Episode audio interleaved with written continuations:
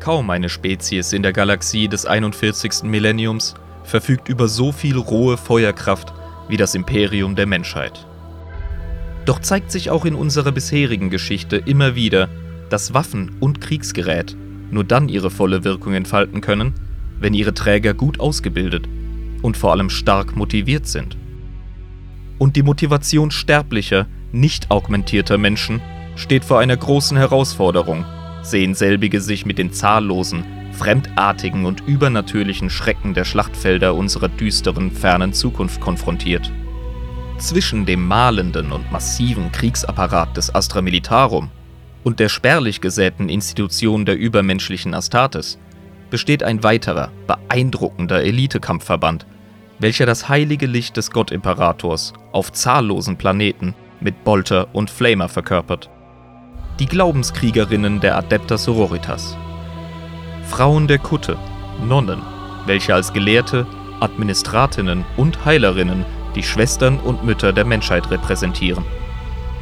Vor allem aber ihre militärischen Orden, weit bekannt als die Sisters of Battle, dienen als militärischer Arm der Ekklesiarchie und des Ordo Hereticus der Heiligen Inquisition auf zahllosen Schlachtfeldern der Galaxie und bewirken etliche militärische sowohl auch religiöse Wunder. Taucht mit uns ein in die Welt der Matriarchinnen und Märtyrerinnen, wo Gebete und Hymnen im Einklang mit Kettenschwert, Servorüstung und Boltergewehren wirken. Wagt mit uns einen Blick in die Orden der wahren Töchter des Imperators.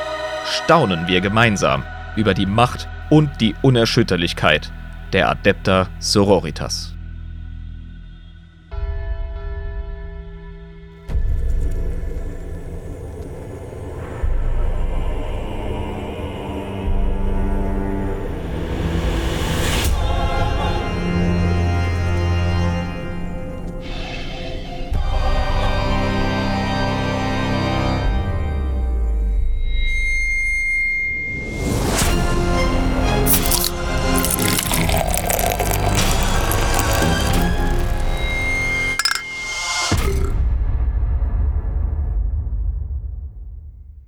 Freunde, jedes Mal, wenn ich diese Intro-Melodie höre, dann freue ich mich richtig. Wisst ihr warum? Weil das bedeutet, dass wir wieder bei einer neuen Folge Adeptus in Ebris sind, dem Warhammer 40k Lore Podcast mit Schuss. Ähm, liebst du diese Musik nicht auch? Das ist so schön. Beste, beste Musik von Welt, wo gibt. Yo, yo. Gut. Der Irm hat gerade noch ein bisschen Weihrauch angemacht, ne? Für die Atmosphäre. Ja. Äh, mhm. und jetzt würde ich mal sagen, starten wir in den Spaß hinein. Ne? Also, Alter. sag mal, gibt es, ich weiß, dass wir Neues von der Community-Pflege haben. Ne? Wir haben nämlich neu, einen neuen Patronen zu begrüßen. Das freue ich mich schon mal drauf, richtig? Ja?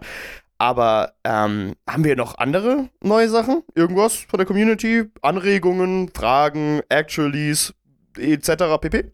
Nichts Großes. Wir haben tatsächlich ausreichend Kapazität und Zeit, unseren Neuzugang zu begrüßen. Hallöchen. Hat auch verdient. Und herzlich willkommen, Derex. Wir sind Servus. mal wieder froh, jemanden neuen in Discord begrüßen zu dürfen. Wir hoffen, dir gefällt der Bonus-Content. Erzähl den Leuten davon, wie geil das ist, damit sie scharenweise zu uns kommen und den Podcast unterstützen. Und äh, das Ding ist auch so ein Numbers-Game, ne? Je mehr Leute in die Community kommen, desto cooler wird die Community, weil es mehr Leute gibt, mit denen man sich austauschen kann. Da ist immer so ein Ding, das sich hochschaukelt, ne? Die Logik erschlägt uns mit einem riesigen Holzhammer. Das, ja, das ist schön. Stimmt. Ja. Mhm. Gut, aber sonst waren jetzt keine E-Mails oder irgendwelche Nachrichten oder Actuallys. Wir sind einfach, äh, nur war alles in Ordnung. Ach, ich wüsste jetzt gern, haben wir denn eigentlich neue iTunes? Äh, hast du mal nachgeschaut? Nee, tatsächlich nicht, weil ich nutze iTunes Music persönlich nicht. Ich benutze ich ja Spotify. Eben auch nicht. Und deswegen weiß ich nicht, ob auf Apple Podcasts, ob da neue Rezessionen reingeflattert sind. Das wäre jetzt nämlich nochmal interessant. Also mich persönlich würde das schwer interessieren. Willst du das on the fly während dem Podcast machen oder ich wie machen wir das? schon dabei. Ja, Mann, wie geil. So, ihr seid jetzt live im Hintergrund dabei. Ach komm, das machen wir alles mit hier, ne, angelehnten Füßen, ganz entspannt. Die Leute können da ruhig dabei sein, das ist alles gut. So, währenddessen bespaß ich. Du, du, du, du, du, du. Ähm, ja, du machst das super professionell. Ja, Nein, ich, ich werde das, äh, ich werd das so schnell tatsächlich nicht, weil die Oberfläche halt auch Mobbelkotze ist und es generell sehr Apple halt. Ich bin kein Fan, muss ich ganz ehrlich sagen. Wenn ihr uns über Apple Podcasts zuhört, dann Dankeschön. Und cool, dass ihr auf eurer Plattform seid, aber es ist nicht meine, ey. Ohne Scheiß. Bist wie so ein wütender alter Mann, der seine Faust in den Himmel reckt. Apple! Ja, ja, ja. ernsthaft. Äh, das soll euch aber nicht abschrecken, uns Rezessionen zu hinterlassen. Das nächste Mal lese ich sie vor, versprochen. Ich werde mit dir sind sowieso keine neuen gekommen. Ja, es, äh, wenn, wenn, dann werdet ihr es auf jeden Fall mitbekommen. Wenn ihr dabei wart und welche geschrieben habt, sorry, dass wir sie jetzt heute nicht vorlesen, äh, nächstes Mal. Also, dann wäre es das aber eigentlich von der Community. Ähm, ja, wir können eigentlich direkt in den Podcast starten. Oh, oh, eine Sache. Du Glücksschwein, du hast noch eine Woche Zeit. Wie weit bist du mit deinem Xenos, mit deinem Eisenhorn? Fast fertig. Äh, ich ja? hab, bin bei Folge 205 und 225, also ich werde es morgen fertig haben. Bei Seite 200 irgendwas. Ja, genau. Ah, ja. Ja, easy. Ja, geil. Ja, ich muss mich auch noch ein bisschen durchbeißen und äh, die gute Lisa, die hat sich auch schon fast durchgelesen. Von daher, Leute, nächste Folge, das ist kein Gespoiler, das ist von langer Hand geplant. Da machen wir den Buchclub über Dan Abnetts Eisenhorn Xenos, den genau. ersten aus der genau. Reihe. Wir werden die Reihe jetzt nicht direkt abklappern, aber das ist auf jeden Fall ein gutes Einsteigerbuch. Ihr könnt immer noch mitmachen. Ihr könnt immer noch äh, das Buch lesen und die Folge dann halt einfach überspringen und dann euch anhören, wenn ihr das Buch Intus habt. Wir werden es auf jeden Fall besprechen, freue ich mich drauf. Das ist nächste Woche Thema. So, Herr Kapellmeister, jetzt sind wir soweit. Ich walte mal meines Amtes, ne? Herr Irm, greifen Sie Ihre Büchse. Ja. Ans Mikrofon und Jawohl. 3, 2, 1, Kalink. Oh. Mm, lecker Schmecker. Und jetzt wird sich das erstmal ordentlich einverleibt, ne? Das ist erstmal wie ein Achtarmiger ein Reinorgeln. Mit Gerhard. ja, richtig verklügelt. so. Ah. So. Jetzt bin ich natürlich hier wieder in der äh, Arschloch-Situation, weil ich, weil wir nicht mehr weiß, über was wir reden. Ich habe auch überhaupt gar keinen Tipp bekommen. Ähm, ich weiß nur, dass ich äh, auf dem Holzweg sein werde, weil über was soll man denn nach Gasgul Uruk Fraka ähm, groß bereden? Kannst dich ja rückbesinnen. Das war ja nur ein Ablenkungsmanöver mit ja, dem Ja, ja, ich weiß. Also was, was lenkt denn geiler ab als ein riesiger Ork-War? Genau, das war so das größte Unterdrückungsfeuer, was man sich vorstellen kann, damit ich nicht raus kann und, und spitzeln. Ähm, ja. Genau, also ich sehe in meinem inneren Auge Nonnen mit Knarren. Ich sehe in meinem inneren Auge einen Namen vor mir schweben. Adepta Sororitas, die Sisters of Battle. Ding, ding, ding, ding, ding. Oh ja. mein Gott, denken sich jetzt alle Leute an den Endgeräten. Wie ist ja, der Jabba nur darauf gekommen? Ja, weil wir müssen. Wir müssen einfach. Wir müssen heute über unsere Mädels reden. Das ist einfach so. Es äh, gebietet auch einfach alles. Ne? Also wir müssen das einfach tun. Das gehört sich so. Ähm, und ich meine, die sind auch schweinecool. Also wirklich. Ja, die haben ihren eigenen Charme. Die bringen auf jeden Fall Sachen ins Setting, die sehr oft gefordert werden ohne dass man sich das Ganze angeschaut hat. Also gerade das Thema weibliche Repräsentation etc. Es wird ja teilweise nach weiblichen Space Marines und so gebrüllt, wegen Gleichstellung und bla bla bla. Ja, es gibt so viele rein weibliche Fraktionen. Wahrscheinlich gibt es mehr rein weibliche Fraktionen, als es rein männliche Fraktionen gibt im 40k, wenn man mal genauer drüber nachdenkt. Zumindest bei den Menschen. Ja, also ich meine, das einzige, das einzige rein männliche ist ja tatsächlich die Space Marines, oder? Sonst nix. Ähm, man findet sicher noch was, wenn man nachdenkt, aber ja, das ist so das, das ist auch der Zankapfel, ja. aber hey, Adeptus Sororitas, ja. also Nuns with Guns, absolut korrekt. Ja. Ähm, Gut. Stärkere Frauen findest du im Setting wahrscheinlich nicht. Ja, ich meine, wir haben ja schon ähm, als wir über das Zeitalter der Apostasie gesprochen haben, haben wir ja quasi von der Entstehungsgeschichte gehört, der Guns. Ähm, ja. Aber noch nicht wirklich tiefergehend über ihre Rolle im 40k dann. Ähm, genau, es war ja so, es wurde gesagt, nie wieder darf ein Mann im Namen der äh, Ekklesiarchie eine Waffe in die Hand nehmen. Und dann haben die gesagt, ja, im Namen der Ekklesiarchie, kein, kein Mann darf da eine Waffe in die Hand nehmen, nun Curveball. Und dann sind nur Frauen. das war eigentlich voll primitiv. Ich, ich habe jetzt übrigens rausgefunden, wer das äh, gedeichselt hat. wer war das wer denn? der Schlaumeier war. Das war tatsächlich Sebastian Thor himself. Der Luther, der Space Luther. Ja, der wurde nämlich Space Papst nach der Apostasie. Also der hat den Wender ja direkt abgelöst, hat sich den Pfaffenhut dann direkt aufgesetzt oder hat ihn aufgesetzt bekommen. Ich glaube, so ein geiler Typ war er wohl, dass er gesagt hat, nein, diese Ehre, nein, nein und überhaupt. Und da haben sie gesagt, oh, jetzt erst recht. Und bam.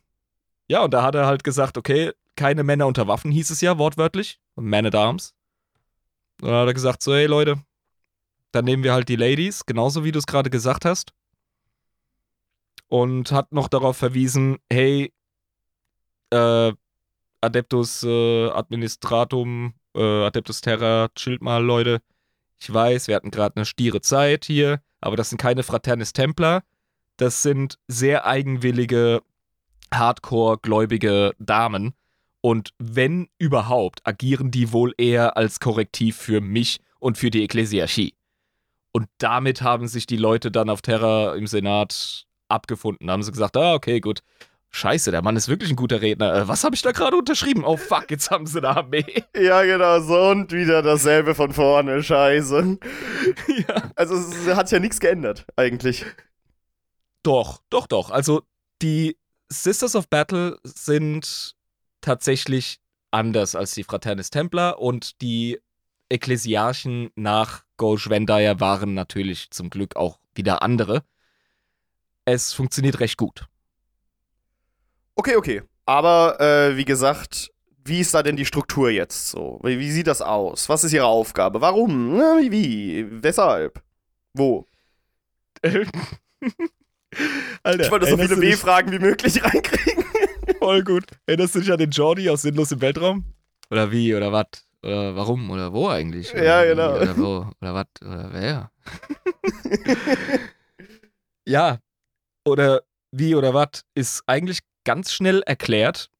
Also, erstmal habe ich bei der Recherche einen absoluten Koller gekriegt, denn die Struktur bei den Ladies ist krass. Also die Ordensstruktur ist äh, komplex. Wir werden uns nicht alle Orden reinziehen, wir werden uns nicht alle äh, intriganten Verwebungen anschauen. Ansonsten könnten wir die gesamte Struktur sämtlicher Chapter der Space Marines uns anschauen. Das wäre vergleichbar schwierig. Das wäre albern einfach. Also, wie, wie kommen wir denn, wie sollen wir da durchkommen in der Zeit? Da kommen wir nicht vom Fleck. Aber den Kern der Sache werden wir auf jeden Fall erläutern können. Die erste kleine Komplizierthaftigkeit, die sehe ich eben schon in der Tatsache, dass die, also wir müssen unterscheiden erstmal zwischen Adeptus Sororitas und Sisters of Battle tatsächlich.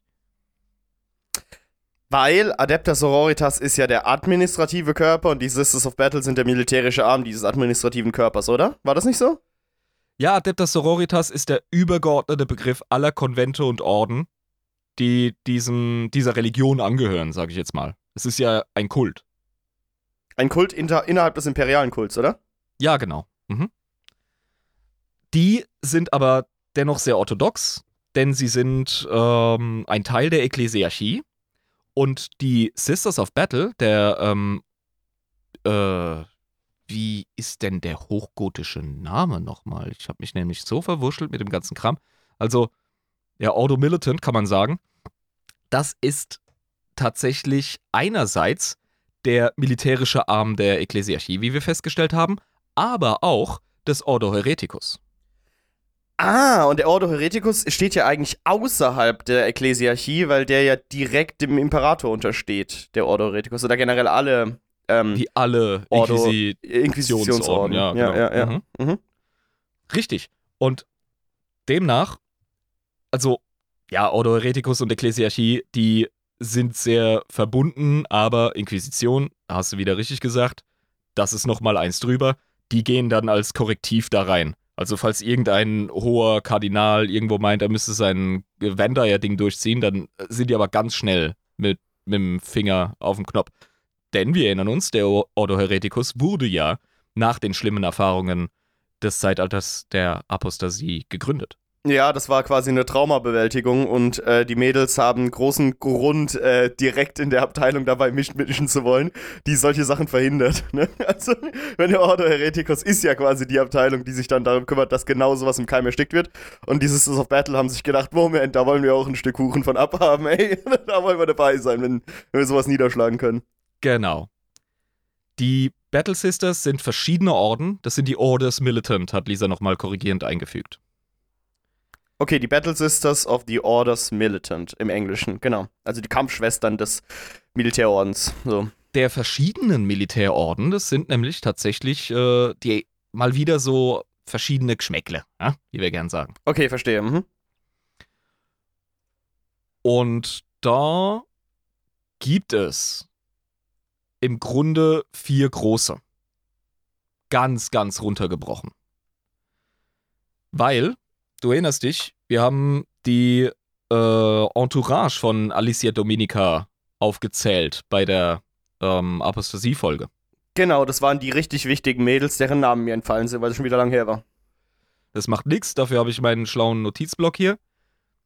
Es gibt ein Selbst-Actually ganz fix, und zwar habe ich jetzt mehrfach nochmal nachgelesen. Einmal auf dem Lexikanum, aber das habe ich ignoriert, weil ich dem nicht traue, weil da öfter mal Schmu drin steht aber dann eben auch auf anderen äh, Seiten. Offenbar sind ihre Mitstreiterinnen auch im Thronraum gewesen. Also die sind da als Gang reingeführt worden von diesen Custodies. Ah. In das Gespräch mit dem Imperator. Genau, wo der, wo der Imbiss, komm mal her, mäßig, ja. äh, genau, erklärt hat, was Phase ist. Mhm. Genau. Denn Alicia Dominica und ihre Mitstreiterinnen wurden, als sie noch Coach Van Dyer zu Diensten waren, vom Imperator persönlich korrigiert und haben gesagt bekommen, nee, das ist ein Böser, ihr wurdet verarscht. Und dann gab es die Reformation und so wurde eben die Adepta Sororitas gegründet. Adepta, ganz gezielt, nicht Adeptus. Man verwendet da gerne mal die weibliche Form, weil es dem auch einfach gerecht wird. Weil es nur Frauen sind eben. Mhm. Genau. Ähm, also ich meine, wie du gerade gesagt hast, die Reformation ist sehr äh, diplomatisch ausgedrückt. Sie haben ja einfach den Typ geköpft. Den Gorsch Wender, ja. Ja, genau. Das war Alicia ja die Reformation. hat ihn persönlich gerichtet. Die Reformation selbst geschah dann danach, ja. Aber wahrscheinlich relativ schnell, weil niemand wollte auf der Seite von Gorge Randall sein. Also, nee, da war auch keiner mehr. Also ja. hat ja mehr oder weniger alle gekillt.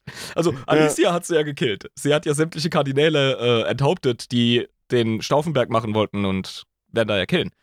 Aber wir schwelgen in der Vergangenheit. Ähm, wir haben es zu tun mit Alicia Dominica natürlich, Silvana, der Katharine oder Catherine, der Lucia und der Arabella. Okay. Mhm. Und die haben dann ihre, die hatten ja ihre äh, Battle Sisters persönlich quasi, die unter ihnen standen, weil sie ja hohe Offizierinnen waren, gehabt und aus denen haben sie dann Orden gegründet. Aha, okay. Und die haben quasi so eine äh, grundsätzlich andere Vorstellung dieses Kultes, wie sie ihn ausleben, oder ist der, sind das einfach von, von der Ideologie her gleich, bloß einfach verschiedene Orden? Die sind vom Dogma tatsächlich alle ziemlich gestreamlined. Die glauben an denselben Kram. Nur haben die natürlich, weil es ja auch sehr stark vom Katholizismus mehr oder weniger abgekupfert ist, das Ganze, da sind wir offen. Ja, klar, logisch ihre eigenen Schwerpunkte, sag ich mal, ihre eigenen Arten, ihre eigenen Philosophien, wie man dem Imperator dient. Generell heißt es bei den Adeptas Sororitas, der Imperator bewacht uns, aber so müssen auch wir den Imperator bewachen und beschützen. Quasi nach so einem Gegenstromprinzip. Von oben nach unten, aber wie auch von unten nach oben. So, wir müssen auch gucken, dass da oben alles in Ordnung ist. Quasi ja. Schutz, ja. Und du erinnerst dich an den Trailer zur neunten Edition, da kämpfen, da kämpft ja eine Battle Sister total geil Rücken an Rücken mit einem Astartes. Mhm. Ja, und da fighten sie halt so die Necrons ab. Genau, genau. Das ist ein etwas trügerisches Bild. Ich meine, natürlich in der Kampfhandlung würden die so kooperieren und voll abgehen, aber die äh, Sororitas Ladies haben nicht so das beste Bild von Space Marines. Die haben die eigentlich gar nicht so gern. Woran genau liegt das? Das sind Mutanten in ihren Augen. Die haben nicht so Bock auf Mutanten. die gehören verbrannt. Also die sind da sehr dogmatisch und sehr strikt, was angeht. Obwohl ich finde, dass das ja innerhalb äh, ihres Glaubens gar nicht so arg viel Sinn ergibt, weil die ja wissen, dass der Imperator die selbst geschaffen hat, ne? Nun, es liegt vor allem daran, dass ein Haufen Space Marines abtrünnig wurden in der Heresie. Okay, gut, das ist ein besseres Argument als einfach nur es ein Mutanten, sondern es ist ja. so, den können wir nicht trauen, Alter, weil ähm, die, die haben ja schon mal gezeigt, zu was sie fähig sind. Weil es war ja die, original die Hälfte. Also es war ja, ja, nicht nur so ein kleiner Teil, es war einfach die fucking Hälfte, die abge ja, genau. wurden, ja. Das sehen sie auch vollkommen richtig. Die sind sowas von am Eifern. Also die sind ja in ihrem Glauben sowas von unerschütterlich, dass sie auf Space Marines potenziell herabblicken, was es angeht. Was ich total krass finde. Space Marines sind einfach nicht im Glauben an den Gott Imperator gefestigt genug in ihren Augen und dem stehen sie einfach misstrauisch gegenüber. Haben sie nicht so Bock drauf. Da denken sie sich, ja, notwendiges Werkzeug, äh, krasse Nummer, Space Marines, wichtig, Astartes und so, aber ähm, hm, Junge, nee. Junge. Stell dir das mal vor, Alter. So alle anderen Menschen im Imperium knien einfach vor den Engeln des Imperators nieder, wenn sie mal einen jemals erblicken sollten in ihrem Leben. Ne?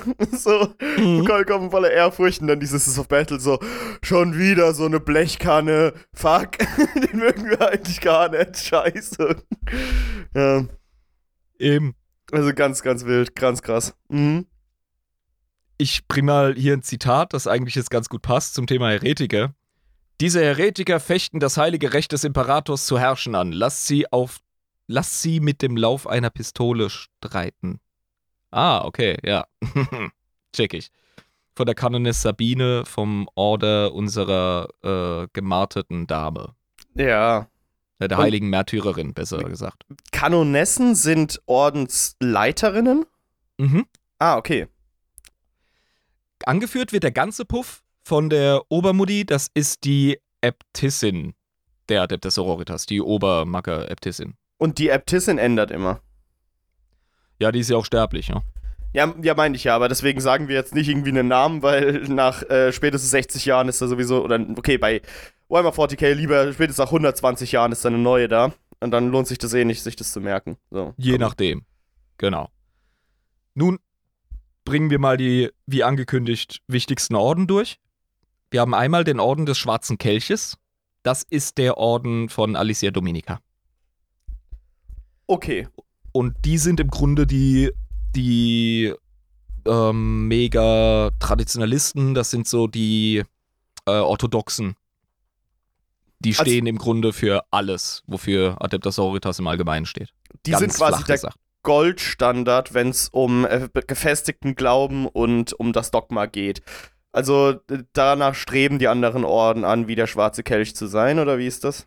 Ja, die haben jetzt äh, wahrscheinlich nicht so die ultra Oberhand, aber sie sind, ja, der Goldstandard finde ich eigentlich äh, gut ausgedrückt. Gut, okay, verstehe. Das heißt, äh, das ist quasi so ihre Aufgabe. Die sind so ein bisschen die Ultramarines von denen. ist das so ja, ja, genau. Und die haben eben auch das Farbschema, das wir am meisten sehen.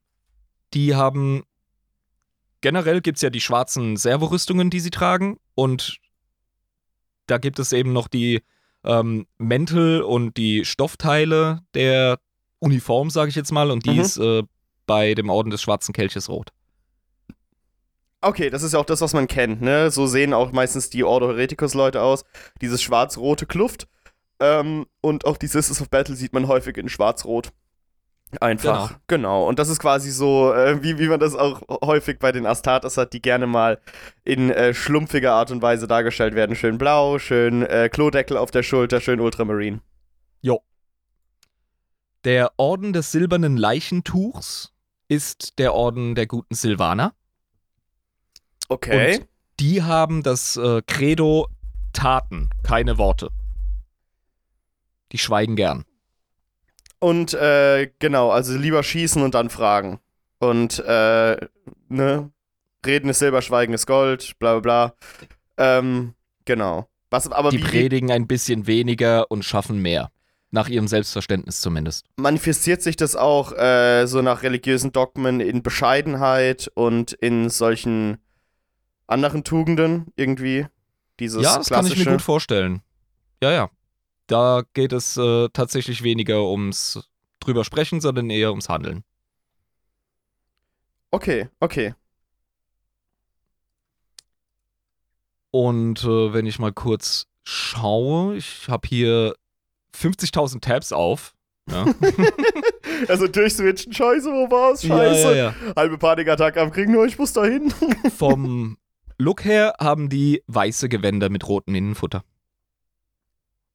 Okay, das heißt nicht schwarz-rot, sondern weiß-rot. Äh, mhm, Templar-Style. So. Ja, und die sind halt mhm. halt eben auch also besonders selbstlos. Die sind in ihrem Dienst an den Imperator, den Glauben und die Gläubigen auch, äh, sind die da sehr eindeutig. Okay, das heißt, ähm, ja, also äh, auch klassische christliche Tugenden in dem Sinne, ne? So wie man es kennt auch. Mhm, in dem Fall auf jeden Fall. Dann geht's weiter mit dem Orden des flammenden Herzens Klingt von wild. der guten Katharine. Die hat äh, ein ziemlich schlimmes Schicksal erfahren.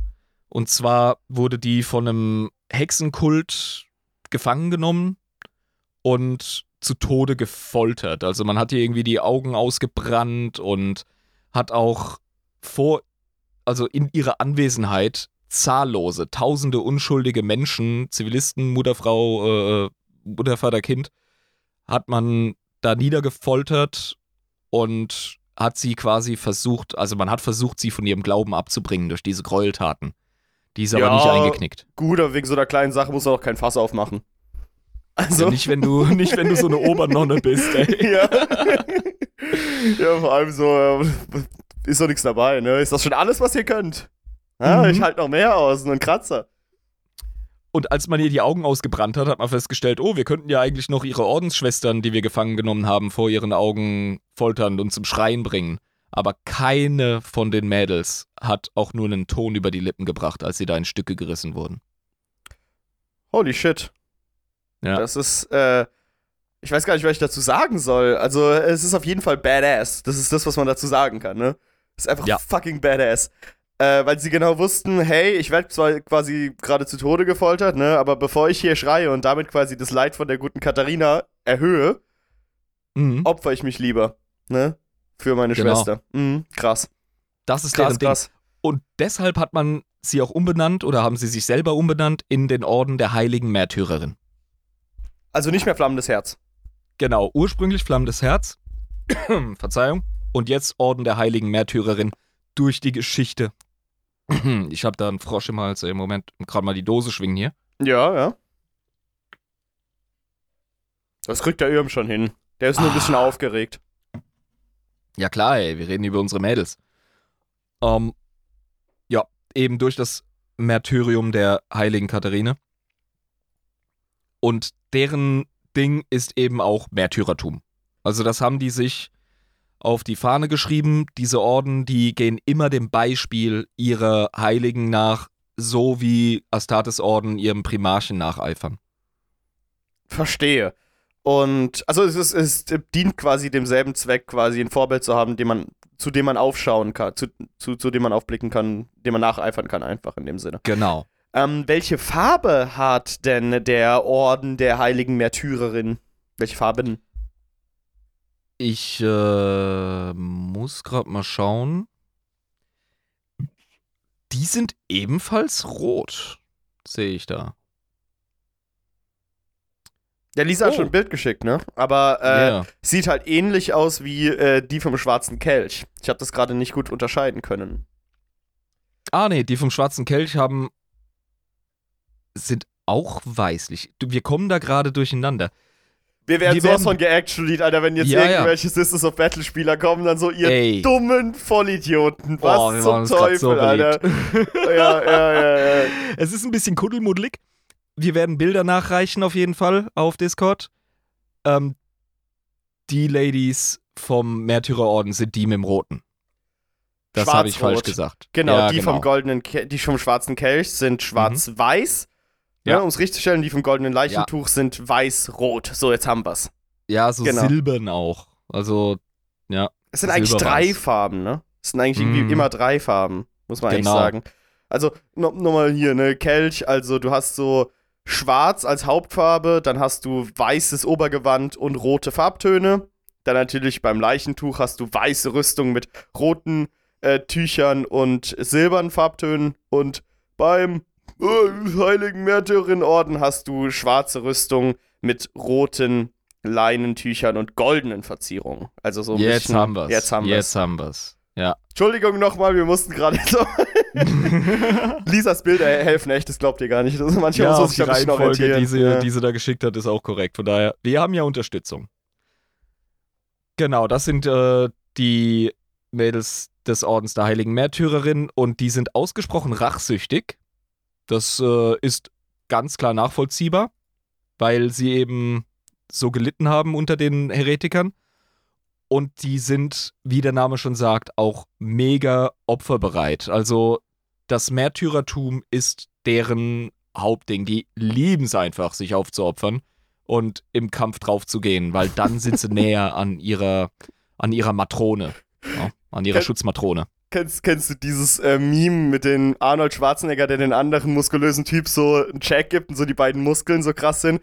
Das sind einfach ja. die mit dem Deathcore-Krieg. So. Ja, Mann. Ich hab sie gerne Opfer, immer so Check. Geil. Absolut, absolut, ja, ja. Ich musste auch direkt an Krieg denken. Ja, auf jeden Fall. Ey, das Meme muss gemacht werden, so ein GIF, so, you motherfucker. die beiden. You son of a bitch. Ja. Also Aufopferung, definitiv, passendes Märtyrerthema. Dann haben wir die gute Lucia, auf die geht der Orden des tapferen Herzens zurück. Und der Orden des tapferen Herzens, der steht so für Stoizismus und Durchhaltevermögen. Ja, also Stoizismus, kurz erklärt, das ist ja die Fähigkeit, im Angesicht großer ähm, Widerstände einen kühlen Kopf zu bewahren und emotional distanziert zu bleiben und einfach durchziehen können. Ja, ja also äh, ich würde sagen, im Warhammer 40k-Universum ist im Imperium die, sind die Tugenden des Stoizismus auf jeden Fall sehr angebracht. Ne? Weil Leid gibt es sowieso überall und alles ist trostlos, aber ne, wenn du den Lehren des Stoizismus folgst, dann kannst du da eigentlich relativ gut mit einem klaren Kopf durchkommen und trotzdem noch deine Pflicht erfüllen. Auch, genau. Ja, genau. Und das ist quasi. Und die kriegst du halt nicht klein. Also die haben ein ziemliches Durchhaltevermögen, die sind, so kann ich es mir vorstellen, eben auch verdammt gut da drin, so absolut verhärtete Fronten zu managen, beziehungsweise auch eben Belagerungssituationen gut hinzukriegen. Das würde zu denen passen. Ja, und äh, ich kann mir so vorstellen, bei allen schlechten Nachrichten einfach so Schulterzucken, es ist halt wie es ist, ne? So ist es halt jetzt. ja. Müssen wir halt. Ja, aber tapferes Herz passt auf jeden Fall als Name ne? Weil das ist Nomen est Omen-mäßig, äh, kann man so sagen. Mhm. Ergibt Sinn, ergibt Sinn. Äh, Gab es auch irgendwie eine Vorgeschichte, warum die so drauf sind? War die Lucia so damals? Einfach, dass sie so ja, das die Historikerin war, war? Genau, das war tatsächlich auch ihre Charaktereigenschaft. Sie war schwer aus der Ruhe zu bringen. Die hast du weder durch irgendwelche Flüche oder Gräueltaten oder sonst irgendeinen Kram, kriegst du die einfach nicht aus der Ruhe. Die hat immer einen kühlen Kopf gehabt und dementsprechend auch die richtigen strategischen Entscheidungen äh, getroffen. Also oft sind Sisters of Battle so dermaßen am Eifern und am Machen, dass sie halt wirklich geradeaus äh, mit Flammenwerfer und Bolter einfach ins Geschehen reinrasseln. Und das sind eher so die, ja, der Orden des tapferen Herzens geht eher so in die Richtung Strategen, kann ich mir sehr gut vorstellen wenn man sich auch die Bilder anguckt, die haben ja eine komplett schwarze Rüstung quasi mit ganz, ganz wenigen silberweißen Elementen. Ja. Ja. Äh, und wie, das, wie man bei dem Bild unter das sieht, kurze Erklärung, man sieht so eine Frontreihe von ähm, Sisters of Battle des tapferen Herzens, die einfach so richtig ruhig und gefasst mit Flammenwerfern direkt vor Korndämonen stehen und die quasi einfach zurüsten, ohne irgendwie ja. Angst oder, oder Fluchtgedanken in den Augen, sondern einfach so in stehen da Ruhe. in aller ja. Ruhe und rösten die einfach kaputt. Ja, genau. Richtig. Das ist sicher eine ganz, ganz äh, harte Tugend und die findest du eben bei dem Orden. Ja. Der Orden der Heiligen Rose geht auf St. Arabella zurück. Okay, okay. Das ist auch der Adeptus Sororitas Orden in der Story des Strategiespiels Dawn of War, äh, Soulstorm. Genau, von Soulstorm, richtig. Mhm. Und die sind so einzuordnen in den Themenbereich Hingabe. Aber nicht im Sinne von Märtyrertum, wie es bei dem flammenden Herz oder bei den heiligen Märtyrerinnen ist. Genau. Da geht es nicht so um dieses Märtyrertum zum Selbstzweck. Ähm, das ist tatsächlich, äh, ja, die sind einfach ähm, ausgesprochen fest in ihren Tugenden. Also, das klingt jetzt nicht nach einer Superkraft oder nach einem Alleinstellungsmerkmal, weil das ist ja etwas, das assoziieren wir sowieso mit Adeptus Sororitas. Ja. Aber die scheinen in der Hinsicht nochmal eine Nummer härter zu sein. Ähm, okay, verstehe. Also, die sind. Äh, also, ich meine, das ist ja auch schon eine Superkraft, indem du einfach tugendhaft bist und quasi prinzipientreu, würde ich das nennen. Ne? Du weißt, wie man sie ja. einschätzen kann, wie die White Scars, so ein bisschen bei den. Ähm, bei, bei den äh, Astartes. Da hast du ja auch gesagt, dass Chakatai Khan prinzipientreu ist und du weißt ganz genau, wie er quasi entscheidet, wenn er entscheidet. So ein bisschen kann man sich das vorstellen. So diese, diese Tugenden werden auch in Aktionen so eingesetzt und du weißt quasi, wie sie handeln. Ja, genau. Ja. Bei denen weißt du ganz klar, woran du bist. Okay, verstehe. Mhm. Die werden also, ja, genau. Gut. Cool. Dann äh, gibt es noch einen später festgehaltenen oder gegründeten Orden. Außer der Reihe, weil jetzt haben wir quasi Alicia und ihre Gang durch. Aber mhm. da gab es noch eine Sankt Mina und auf die geht der Orden der blutigen Rose zurück. Und die verdienen extra eine Erwähnung, finde ich, weil sie einfach so geil sind. Ähm, die sind leicht reizbar.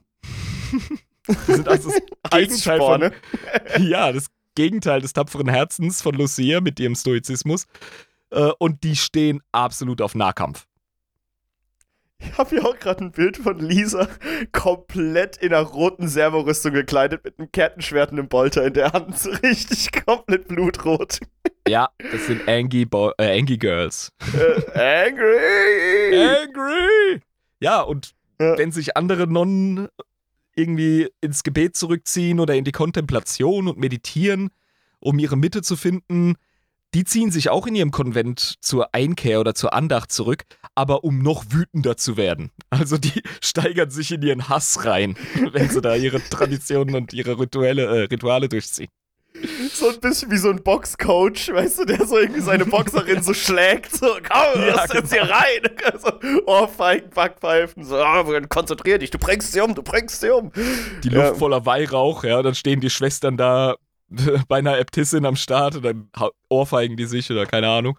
Ja. Aber die lassen es sich nicht nehmen, direkt zum Feind zu gehen und mit dem Kettenschwert auf die los zu hampeln und da mal richtig loszulegen. Ja, und da erstmal zu zeigen, was ihre Phase ist. Finde ich gut. Ja. Sympathisch. Und die folgen, ja, die folgen dem Prinzip, dass Hass auf äh, den Heretiker und den Mutanten und äh, den Hexer wohl der, der beste Motor sei, der beste Treibstoff, um das Werk des Imperators zu vollbringen. Ja, also ich meine, wären die World Eater keine Heretiker geworden, wäre das wahrscheinlich auch so ihre Philosophie geworden. das ist genau das, was ich mir dachte, auch von der Optik her. Äh, obwohl World Eater ursprünglich weiß waren, von der Rüstung her. Aber, jo. Wurden halt verkornt, ja. Ja, die könnten wirklich so ein Angron-Äquivalent sein, nur auf sterblich und, ja, Loyalist. Ich weiß schon, was ich spiele auf dem Tabletop, Vince. ist jetzt deine dritte Armee oder die vierte Blut, oder so. Die blutige Rose, ja. Aber gut. Aber die, die musste ich nochmal erwähnen. Die sind auf jeden Fall ziemlich nice. Gut, ich würde mal sagen, auf diese Orden öffnen wir jetzt erstmal noch eine Pulle. Ja, klar. Auf diese tapferen, tapferen Frauen des Imperiums. Ein Husa! Husa! Uff. Ja, also. Ich habe da schon meine Fraktion gefunden. Unter den. unter den Sisters of Battle. Oh. Dir wird nicht entgangen sein, dass äh, Sisters of Battle meistens mit weißen Haaren dargestellt werden. Richtig, genau. Das ist, äh, da habe ich zwar keine, keine Frage auf äh, den Lippen gehabt, aber das ist gut, dass du es ansprichst, weil mir ist es schon unterbewusst aufgefallen, ja. Es ist tatsächlich nicht so, dass jede Sororitas-Kämpferin weiße Haare hat. Das ist auch kein Muss. Das ist keine durchgehende Tradition oder so. Das wird von keiner verlangt. Okay. Man sieht es nur häufig. Das liegt daran, dass äh, Alicia, als sie aus dem Thronraum des Imperators zurückkam, auf einmal weiße Haare hatte, schlohweiß. Und vorher waren sie irgendwie dunkel. Und die sehen das quasi wie so ein Segen des Imperators. Dass allein ja, durch die Präsenz des Imperators die, die Melanin aus den Haaren gewichen sind. weil der so mächtig ich war. Seh das, ich sehe das eher als einen Hinweis darauf, dass der Thronraum des Imperators wahrscheinlich nichts anderes als ein psionischer Kernreaktor ist.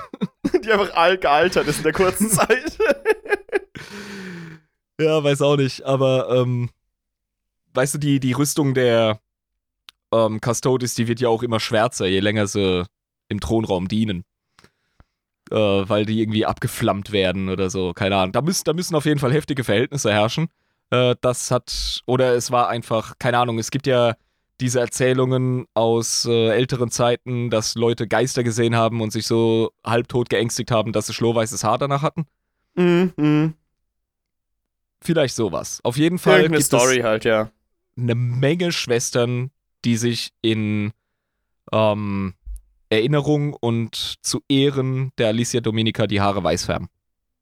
Finde ich aber eine coole Tradition. Das ist so ein bisschen wie die coolere Art und Weise äh, der Tonsur.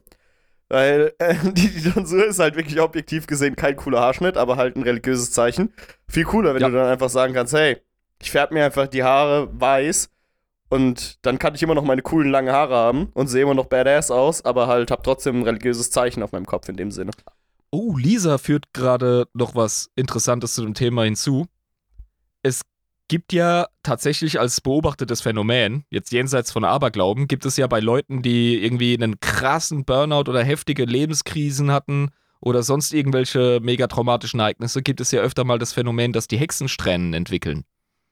Ja, so, so ein paar graue Strähnchen, ne? Auf dem Kopf. Ja, Genau. Ja, dass ja, auf ja. einmal, obwohl die Haarfarbe allgemein überall noch intakt ist, haben sie dann auf einmal so weiße oder graue Strähnen im Haar. Das war doch bei Barack Obama so, ne, dass der irgendwie innerhalb von vier Jahren im Amt solche weißen Strähnchen auf dem Kopf entwickelt hat, weil äh, das Amt des Präsidenten schon sehr abverlangt ist.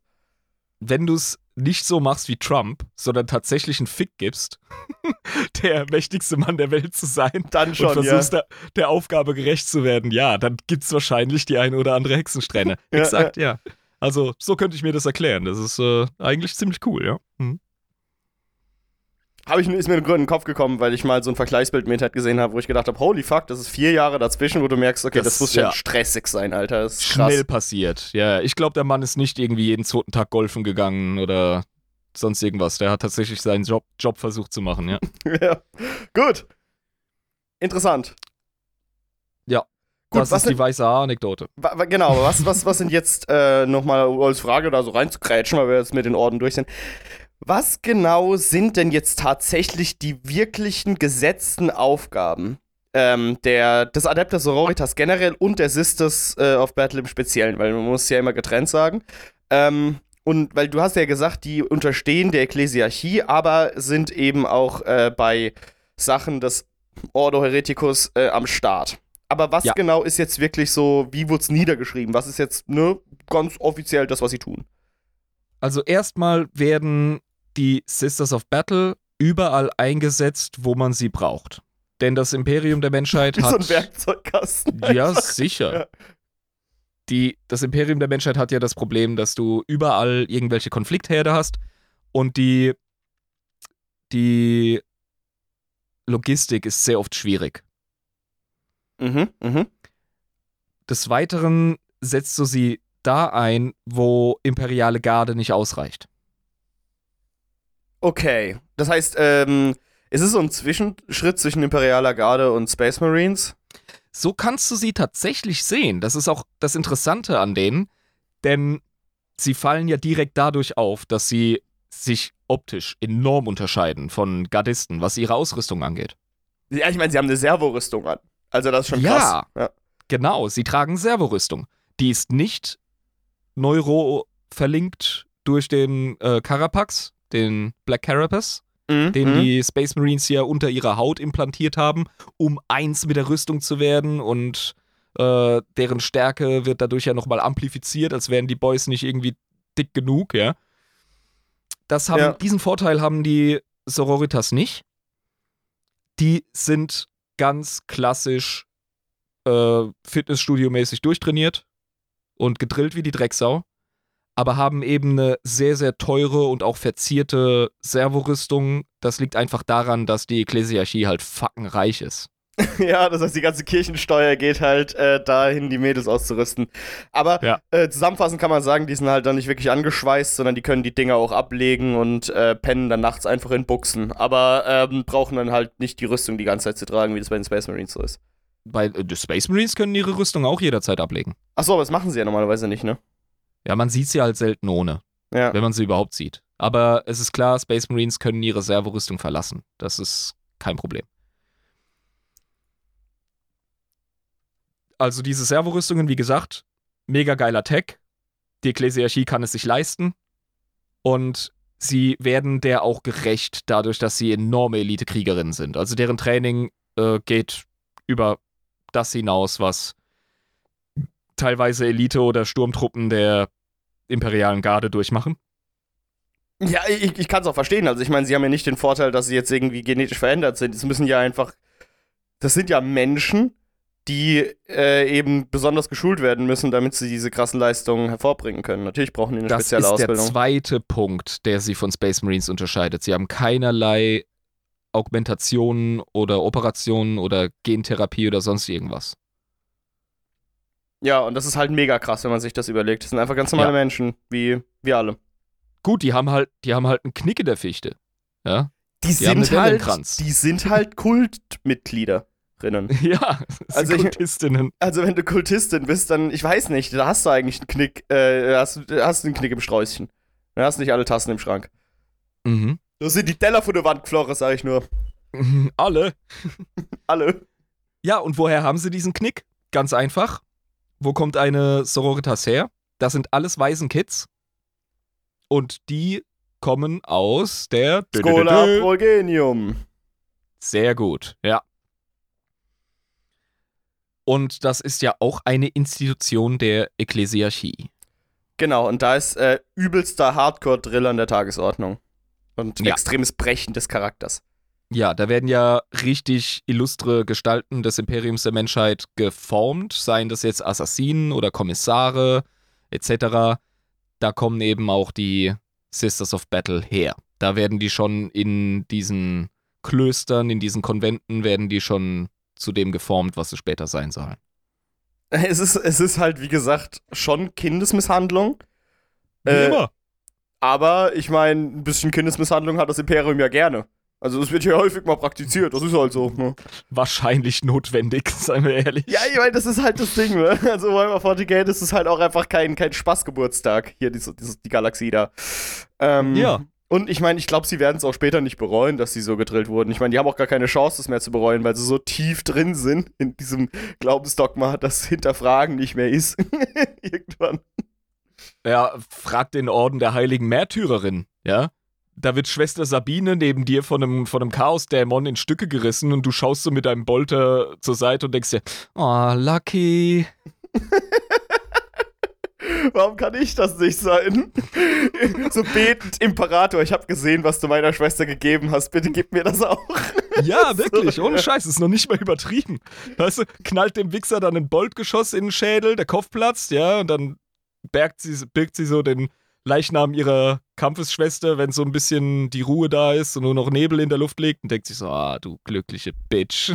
Tritt das an die Seite, so, ah, komm, warum kann ich nicht du sein? Du durftest für den Imperator ehrenhaft sterben, fick dich. ja, genau. Krass, ey, krass. Die Waffen sind auch sehr Space Marinig. Also die verwenden auch Bolter. Was krass ist, weil, ja, Bolter sind halt einfach Gewehre, die nicht für Menschen konzipiert wurden, ne? seien wir ehrlich. Ja, also ich meine, wenn man sich diese riesigen Dinger anguckt, allein beim Zuschauen kugelt mir die Schulter aus durch den Rückstoß. ja, genau. wenn ich mir die Waffe angucke, denke ich mir so, bye bye.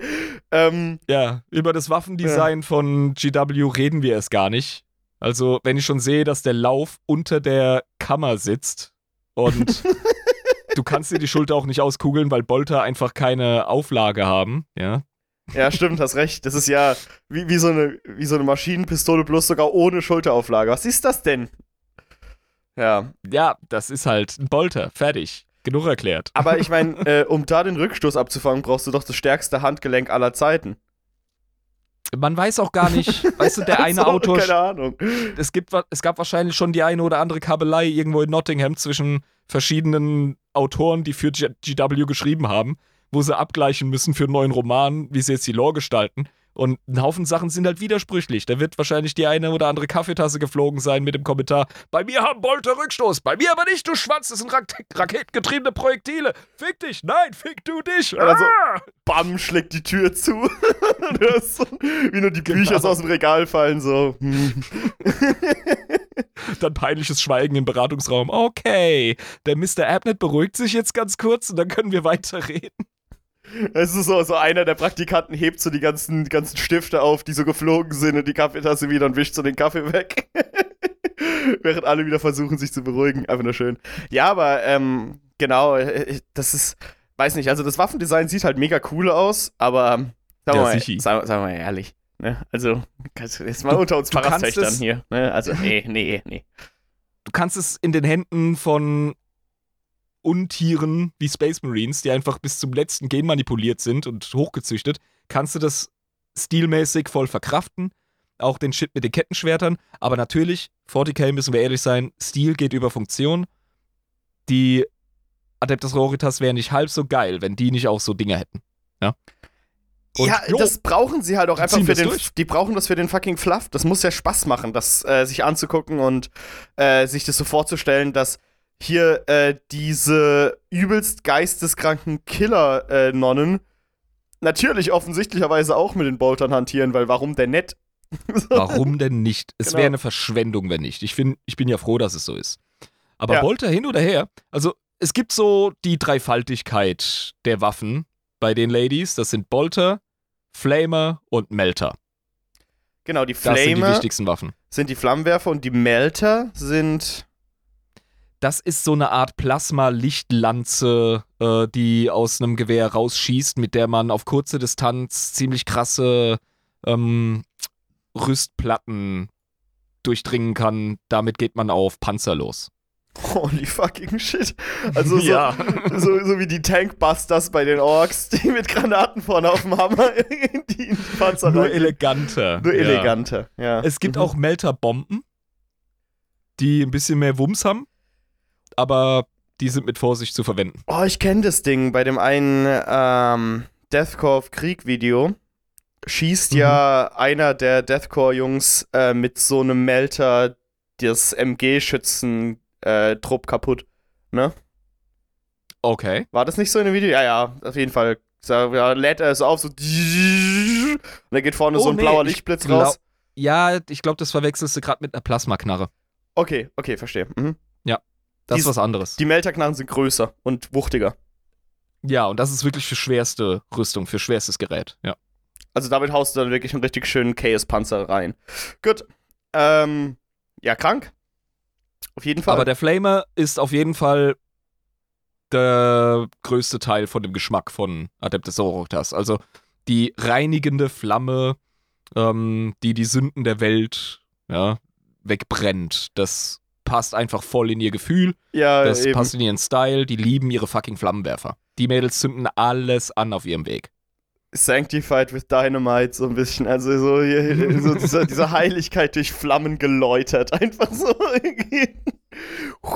Die Dämonenhorden einfach verbrannt in heiligem Feuer. Ist auch ein schöner, schönes Stilbild, ne? Irgendwie.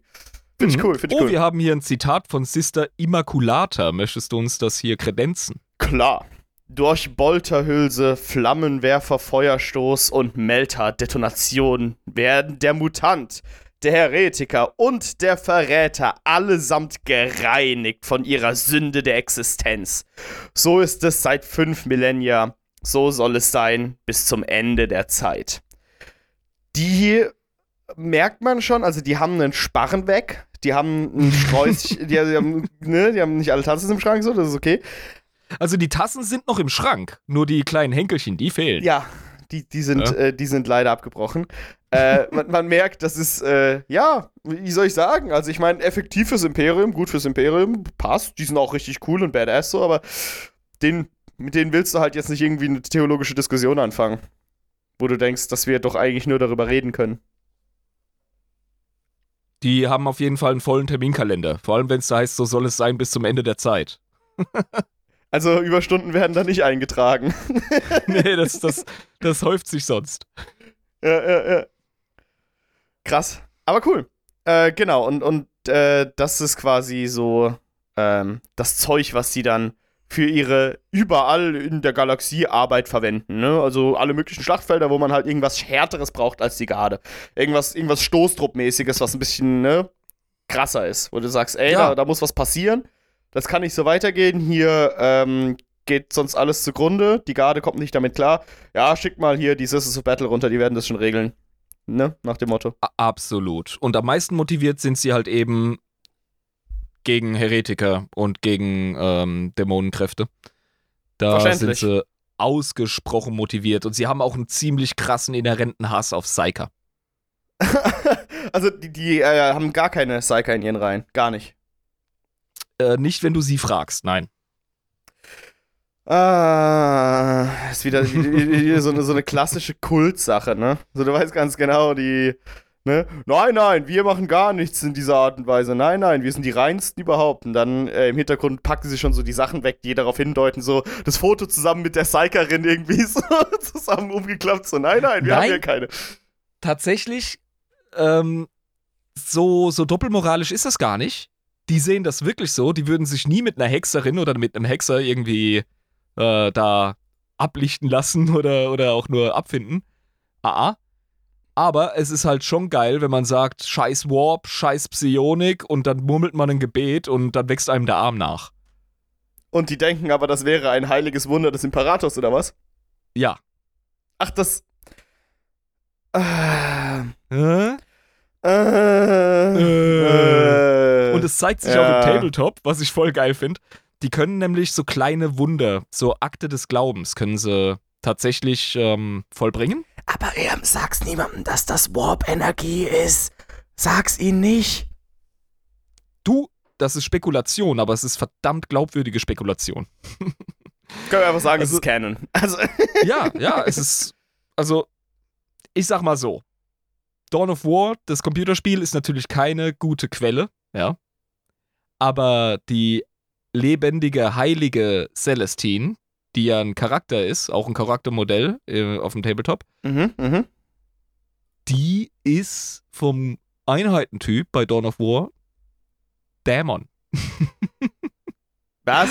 Das, ja, das liegt aber an der Spielmechanik. Okay, verstehe. Aber was, ja, warum? Ja. Also, was ist da los? Aber da ist auch ein bisschen was dran. Ähm, ja, gehen wir doch gleich ins Thema.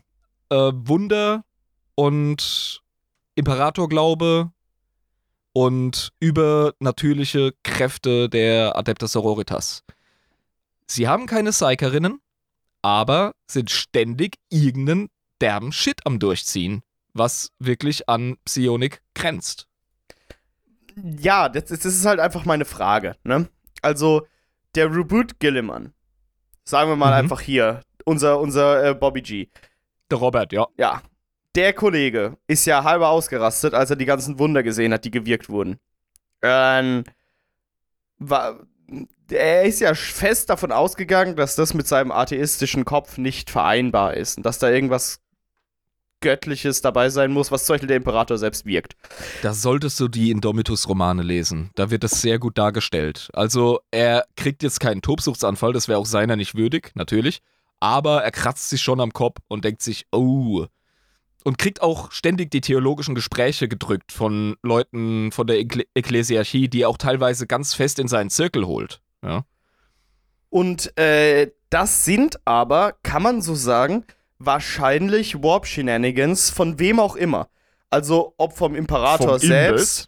Ja, wahrscheinlich vom Imbiss selbst bei den riesigen Wundern, die er sieht, aber diese kleinen Wunder, die jetzt die einzelnen Adeptas Sororitas ähm, Kämpferinnen wirken, die einzelnen Sisters, ähm, die Schwestern, das ist ja dann wahrscheinlich in dem Sinne auch Warp-Shit, aber denen die halt individuell wirken, aber die sehen es nicht so. Oder wie ist das? Das ist die Sache. Du weißt nie, ob das aufs Individuum zurückgeht oder ob das nicht ein Kollektivaufwand ist. Wenn es eine individuelle Sache wäre, dann hättest du es tatsächlich mit Psykern zu tun. Also wenn ein Individuum es hinkriegt, ständig irgendwelche lustigen Wunder zu vollbringen, dann hast du natürlich einen Verdacht. Ja? Das solltest du denen aber nicht äh, einfach so drücken, während die versuchen, so ihre Teepause zu machen. So reinstürmen. Ey, ihr seid übrigens alles Hexen. So, das, das will auch, glaube ich, niemand. Eben. Aber es gibt halt so Sachen, da muss man sich einfach ehrlich eingestehen, da geht es sehr warpig zur Sache. Reden wir doch mal über die heilige Celestine. Das ist nämlich ein ganz wichtiger Charakter bei den Adeptas Sororitas. Ich habe ein Bild hier von Lisa, die hat einfach fucking Flügel. Ja. Das ist doch Warp-Shit. da kann, da erzähl, das, erzähl das Sanguinius. Ja, aber der Sanguinius, der wurde doch auch durch sein Verworpel, da hat er doch die Flügel bekommen. War das nicht so, weil ja, er durch den alle, Warp geschleudert alle, wurde? Alle Primarchen sind durch den Warp und durch die Chaosgötter erst möglich geworden. Das wäre der so Imperator. Ja, sorry, ist ja weiter. Ja, ja, der Imperator hat ja, das haben wir mal angedeutet, aber nie wirklich besprochen, mit den Chaosgöttern um Wissen verhandelt und geschachert. Genau, ganz am Anfang. Mhm. Ja, und hat sie dann mehr oder weniger geprellt. Da sind die heute noch sauer. Ja, und ja, klar. Dadurch hat er sein Primarchenprojekt erst durchziehen können. Also, ja, ja, ja, ja. du hast recht, es stinkt nach Warp. Aber heftig. Also bei der guten Celestine war das einfach so. Die hat eine fette Schlacht geschlagen mit ihren anderen Battle Sisters. Und es ging halt übel der Punk ab. Und sie wurde. Sie hat. Oh ja, sie war eine Repentia, über die reden wir auch noch. Das sind im Grunde ähm, sühn, sühnige Berserkerinnen, der Adeptus Sororitas, die sich, die sich wieder äh, ihren Ruf erarbeiten müssen. Nun, in dieser Rolle hat sie mit ihrem fucking zweihändigen Kettenschwert 100 Heretiker niedergemäht. Und ähm, also, die wie? Kleine hat im Fitnessstudio losgelegt vorher. Die hat ihre Ausbildung richtig gut gemacht. Die hat die einfach, die hat gewütet und die hat wirklich einen nach dem anderen fertig gemacht. Sau cool, auf jeden Fall. So, so, ja. so ein bisschen wie Leonidas bei 300. So diesen unfassbar Scheiß, ja. unmöglichen Kampfsequenzen, die einfach so irgendwie drei Minuten gehen, wo er einen nach dem anderen killt, ja. Ich ähm, sehe sie gerade in Zeitlupe, ja. Ja, immer sich so drehen. Zü, zü, zü. Ja. Nun, früher oder später, wie es halt so ist, hat sie erwischt und die wurde ruiniert. Also von der hast du kaum mehr was gesehen. Du hast sie am Gesicht noch erkennen können. Du konntest sie identifizieren, aber das war knapp. Ja. Also sie wurde einfach genommen in der Luft zerrissen. Das war halt dann vorbei mit ihr. Ja, die wurde, die wurde ziemlich zagt. Nun, man hat sie dann zu den anderen Gefallenen in der Prozession auf einer Trage äh, weggeschleppt. Und als sie zu den anderen gelegt wurde, haben auf einmal ihre Augen angefangen zu leuchten und der Körper hat angefangen, sich irgendwie zusammenzusetzen und wieder zu rühren. Ein Wunder, ein Wunder, der Imperator will, dass sie lebt, ein Wunder. Betet jo. zu unserer Heiligkeit, dem Gott Imperator. Er hat es geschafft, dass unsere Schwester Celestine wieder auf, unter uns wandelt. Jesus Wunder, uh, Gott. Ja, ja, definitiv von der Göttlichkeit des Imperators berührt worden. Er hat ihr wieder Leben eingehaucht, steht makellos vor ihren Schwestern wieder da. Boom. Das. Bada bing, bada boom. Aber dann weißt du, dass du recht hast. Ne, also wenn du so gefestigt in deinem Glauben bist und du siehst solche Wunder, dann weißt du, so alle anderen, die jetzt sagen, dass das, was ich an das, was ich glaube, falsch ist, die haben einfach objektiv Unrecht. Ich habe einfach objektiv Recht, weil ich habe gerade gesehen, was für ein Fakt da abgegangen ist. so, ist. Ja, da kann ja. ein Herr Gorillamann persönlich kommen und dir was vom Atheismus erzählen. Das ist, dann sagst du so, ey, Lord, äh, Oberchef, Macker, ich verneig mich heftig, aber ich weiß, was ich gesehen habe. Ja, genau, weil wie willst du sowas wegrationalisieren? Ja, ist halt von den Toten auferstanden, aber das kann man doch irgendwie anders erklären. So, ach komm, verpiss dich. Jopp. Lehr deinen Atheismus-Schwachsinn woanders. Also die gute Celestine hat dann am Tag danach das Ganze her angeführt und den, die Stadt von den Ketzern befreit und entgegen aller Erwartungen den Planeten im Alleingang gereinigt und erobert. Das ist so krank. Aber wahrscheinlich auch mit Warp Shenanigans, ne? Also mit Wundern quasi. Ja, die hat auf jeden Fall ein ganz anderes Power-Level gehabt nach ihrer Wiederauferstehung, das ist richtig. Das gibt's, da könnte man natürlich spekulieren, wer dafür verantwortlich ist, aber das lassen wir lieber. Weiß der Deibel. Sie ist dann. Ah, sie war übrigens vom Orden der Heiligen Märtyrerin. Das passt so. Einfach gestorben, wieder auferstanden, Märtyrerin. Ja, passt, ne? Und dann ist sie zu einem heiligen Ort aus der Geschichte der St. Katharina äh, zu einem Schrein des feurigen Herzens, nachdem auch der Orden benannt war. Ja. Und ist da in so, äh, in diesen Schrein, in dieses Gebäude rein, was auch immer das war. Und kam zurück, als man gedacht hat, die Alte wäre wieder draufgegangen, weil das ist irgendwie ein gefährlicher Ort oder so. Und kam zurück und war in der Rüstung der St. Katharina gekleidet, mit einem fucking Flammenschwert in den Händen. Ja, dass die Leute einfach weggeblendet hat, wie die Sau. Und, jupp, stand er da vor denen und wurde dann zur lebenden Heiligen erklärt. Also die ist jetzt im Grunde die ähm, Verkörperung des Glaubens dieses Kults, beziehungsweise der imperialen Gläubigen allgemein. Das heißt, sie hat den Jesus gemacht, nachdem Sanguinius ge gestorben ist für die Sünden der Menschheit, ist sie für die Sünden gestorben und wieder auferstanden. So der, der Jesus Part 2 Electric Boogaloo. So. Könnte man sagen. ja. Die ist auf jeden Fall gut im Respawn und hat absolut die Leute hinter sich, ist allerdings dann auch irgendwann wieder verschwunden. Aber ihre Existenz und ihr Wirken sind nicht von der Hand zu weisen, ist alles dokumentiert, ist alles bewiesen. Da rüttelt keiner was dran. Keiner zweifelt daran. Und jetzt ist halt die Frage, also entweder bist du Loyalist und sagst ja selbstverständlich hat es der Gott Imperator selbst bewirkt, klare Geschichte, oder du sagst halt langweiligerweise, ja, war halt irgendwie Warp-Shit, der da gespielt hat. Der jetzt von ihr selbst ausgegangen ist vielleicht. Wo ist der Unterschied zwischen Imperator und Warp-Shit? Der Imperator wirkt im Warp. Das jo. ist korrekt. Ja, aber ob das jetzt wirklich so ein Ding ist, dass der Imperator selbst gesagt hat, die brauchen wir, oder ob das andere Warp-Kräfte waren, die dafür verantwortlich waren, wenn du weißt, was ich meine. Kannst du nicht ausschließen, du, aber. Du, du, du, das wäre ein heftiger Scene-Move. Guckt euch die Menschen an, oh, sie tanzen nach meiner Pfeife. Sie vertrauen mir. Es gibt andere lebende Heilige, um, ähm, da gibt es noch eine andere Geschichte von einer, die auch irgendwie ständig am Respawnen ist. Als wäre es so eine nervige Sache, so ist ständig am Respawn Scheiß, Alter. Die Wunder der Adeptus Auroritas sind nicht von der Hand zu weisen. Sie ergeben sich sehr oft choralen Gesängen auf dem Schlachtfeld, eben nicht nur um die Verbündeten zu motivieren, vor allem die imperiale Garde, die sie übrigens mega feiern. Die Adeptas Sororitas haben Respekt und Liebe für die imperialen Gardisten. Das finde ich total cool. Weil das ja auch Sinn ergibt. Ich meine, das sind ja die Kämpfer für das Imperium. Die imperiale ja. Garde ist ja auch sehr imperatorgläubig und das würde überhaupt keinen Sinn ergeben, die wie Dreck zu behandeln. Also absolut richtig. Und sie sind voll die Bros, Sisses mit den Custodies aber halt nicht mit den Space Marines, weil Space Marines halt so, oh nein, jetzt müssen wir schon wieder für den Imperator kämpfen. Der Imperator ist voll unfair. So. Oder wieder die Hälfte abgespalten. voll die Astartes am Disney. Uh, ihr, ihr macht ja Mitose, wenn's eng wird. ja, ne, so, ja. Lasst euch mal in die Lunge schießen, dann geht, habt ihr immer noch eine zweite Lunge, ja? Sowas haben wir nicht. Genau. Erzähl mir was von Mut, du kannst keine Angst verspüren. Was für Mut. Hey Astartes, du Pussy, guck mal her. Und dann hält die Sororitas so einen Kriegfutzi mit einer Schaufel in der Hand hoch. Das hier, das ist ein richtiger Mann. oh, wunderschön. Hm. Die äh, Repentias, die ich vorhin erwähnt habe, die sühnhaften Berserkerinnen, die sind geil. Die müssen wir auf jeden Fall erwähnen. Ohne Scheiß. Du musst erst noch die andere erwähnen, die die ganze Zeit respawnt. Äh, ich habe mich da nicht eingelesen. Achso, okay, gut, dann lassen wir das. Zeit heute. Dann lassen leider. wir das.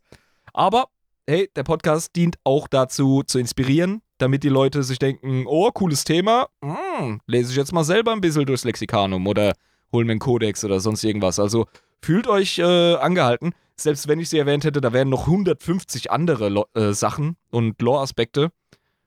Manche Sachen müssen wir einfach fallen lassen.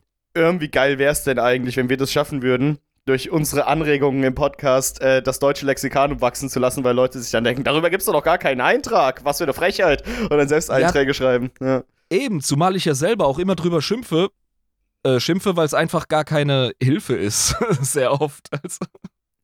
Ja, und deswegen kann es ja sein. Deswegen kann es ja sein, dass ja. wir Leute dadurch inspirieren, die dann sagen, das kann doch gar nicht sein. Ja, werde ich jetzt wütend mich hier eine Stunde hinsetzen und den Eintrag schreiben. Mhm. Schau dir mal das Bild von den Miniaturen an zu den Repentia-Schwestern. Was ist mit denen denn verkehrt? Die sehen aus wie Gladiatorinnen mit Kettenschwertern. Was haben die denn da auf dem Kopf? Äh, diverses. Also, die haben erstmal so Sühnekappen auf. Ja, die, das sehe ich. Die sehen ein bisschen aus wie der Klischee, äh, Klischee-Scharfrichter aus irgendwelchen Mittelalterfilmen. Genau, das habe ich gerade nicht richtig erkannt, aber ich meine, jetzt sehe ich das auch. Ähm, genau. So Scharfrichtermasken. Ja. Texas Chainsaw halt Massacre denke ich daran direkt, ne? Gunnar Hansen. Der, der Leatherface. ja. mit dem Kettenschwert und, und, und, und, den Ledermaske am Kopf. Und das sind halt fucking Ketten-Zweihänder, die die da führen. Ja, ja ich sehe, also wirklich Berserker-Shit. Also, Keine Rüstung, was schon mal Wahnsinn ist. Und die Details, also das sind aufgearbeitete Models, die stehen in keinem Vergleich zu den früheren Fan-Designs äh, von den Repentias, die nichts anderes sind als irgendwelche SM-Sex-Fantasien und Pin-Up-Dinger. Äh, diese ja, Sisters, ist, äh, die gefallen mir viel besser, weil die sind muskulös. Die machen dir Angst, wenn du die siehst. Ja, die sind buff, die Chicas. Ja, ich meine, äh, wenn du die halt auch einfach überlegst, wer die damals designt hat in den 80ern, so irgendwelche Nerds im Keller, die gesagt haben, so, oh, gib mir noch ein bisschen mehr Lack- und Leder-Outfit. Ja, genau.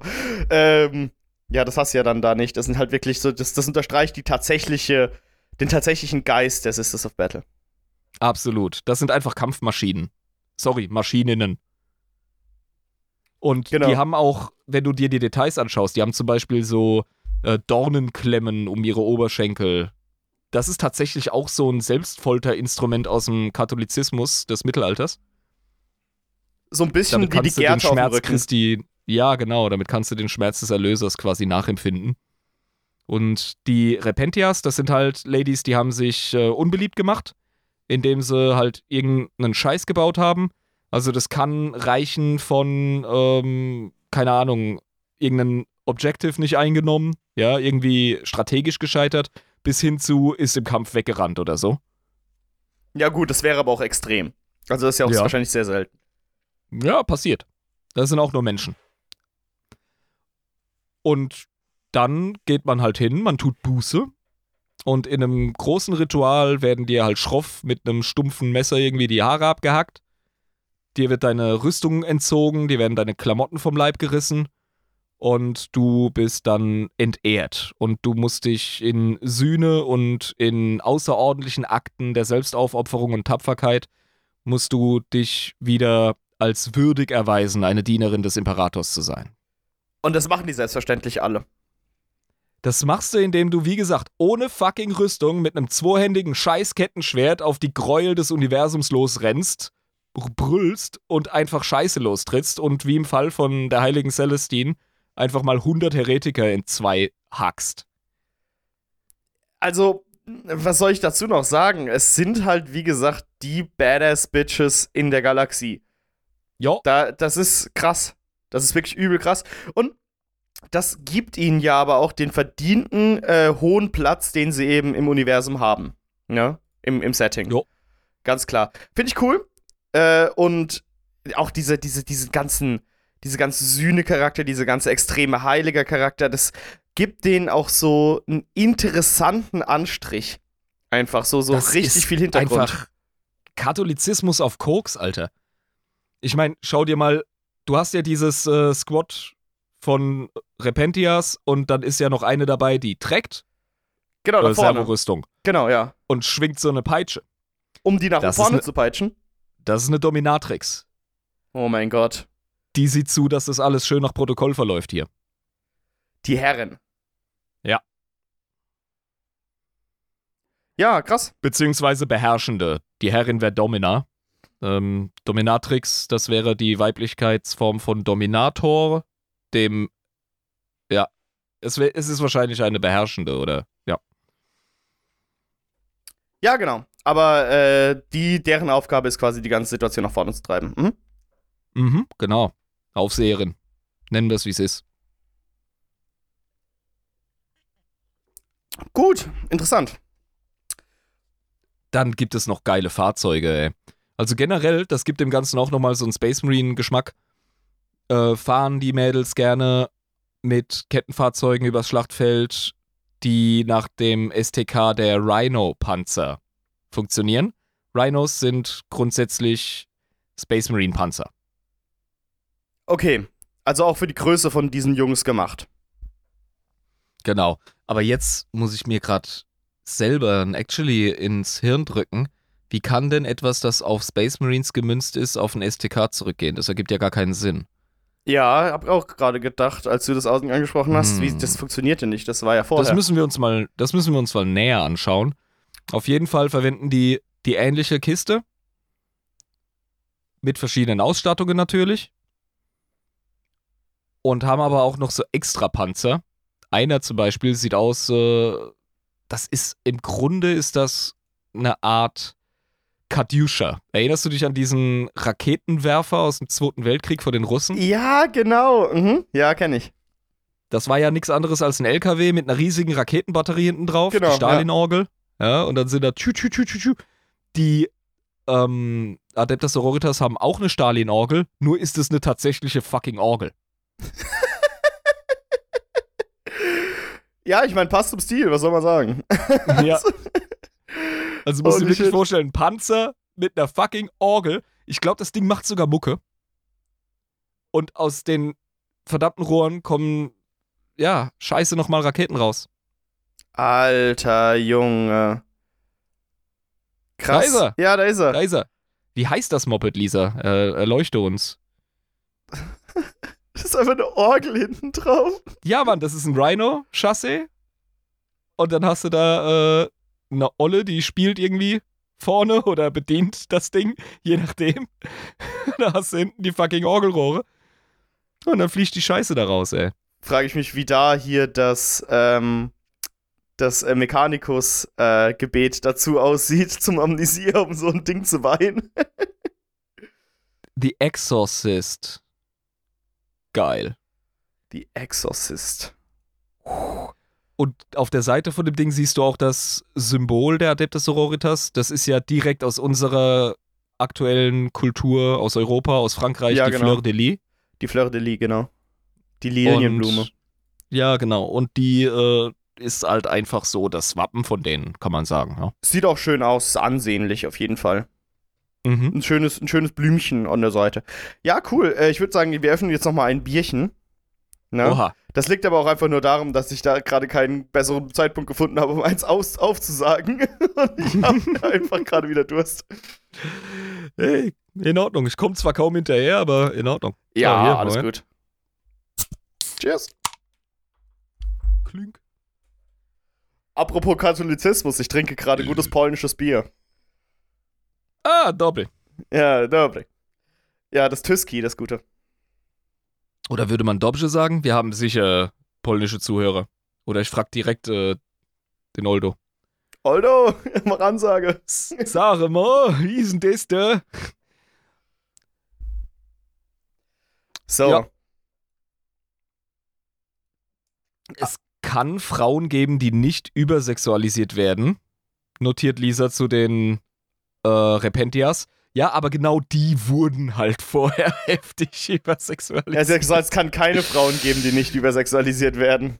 Vor allem, ja. vor allem, wenn es von irgendwelchen 80er-Jahre-Nerds gemalt wurde. aber ganz es ehrlich gibt aber sein. auch, es gibt aber auch Vorlieben, ne? Es gibt ja auch Jungs, die haben Lust auf starke Mädels. Hör auf mich out zu callen hier mitten im Podcast.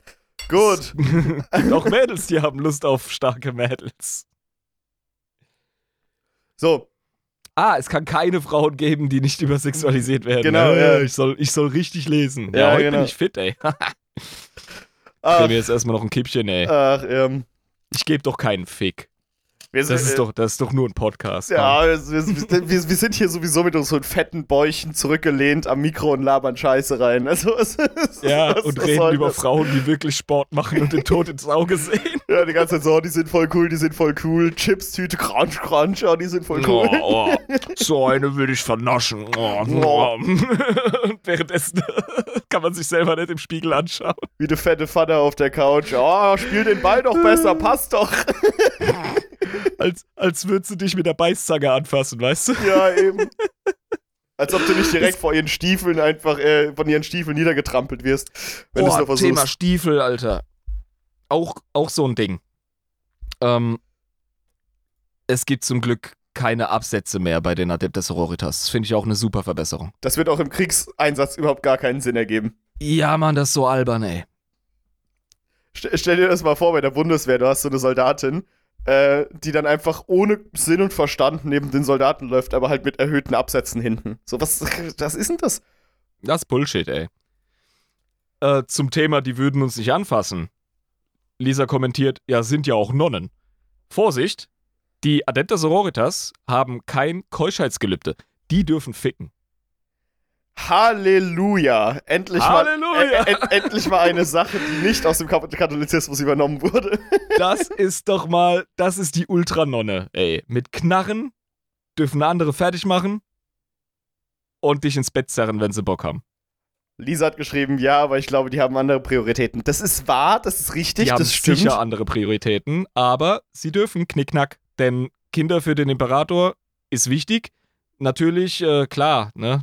Neun Monate. Nee, keine ähm, Kinder für den Imperator. Ähm, da hast du dich verrannt. Also ich glaube nicht, dass die sich neun Monate Ruhe gönnen, nur für ein Kind für das Imperium. Das ist nämlich die Sache. Das ja, wird, ja. Ich glaube nicht, dass.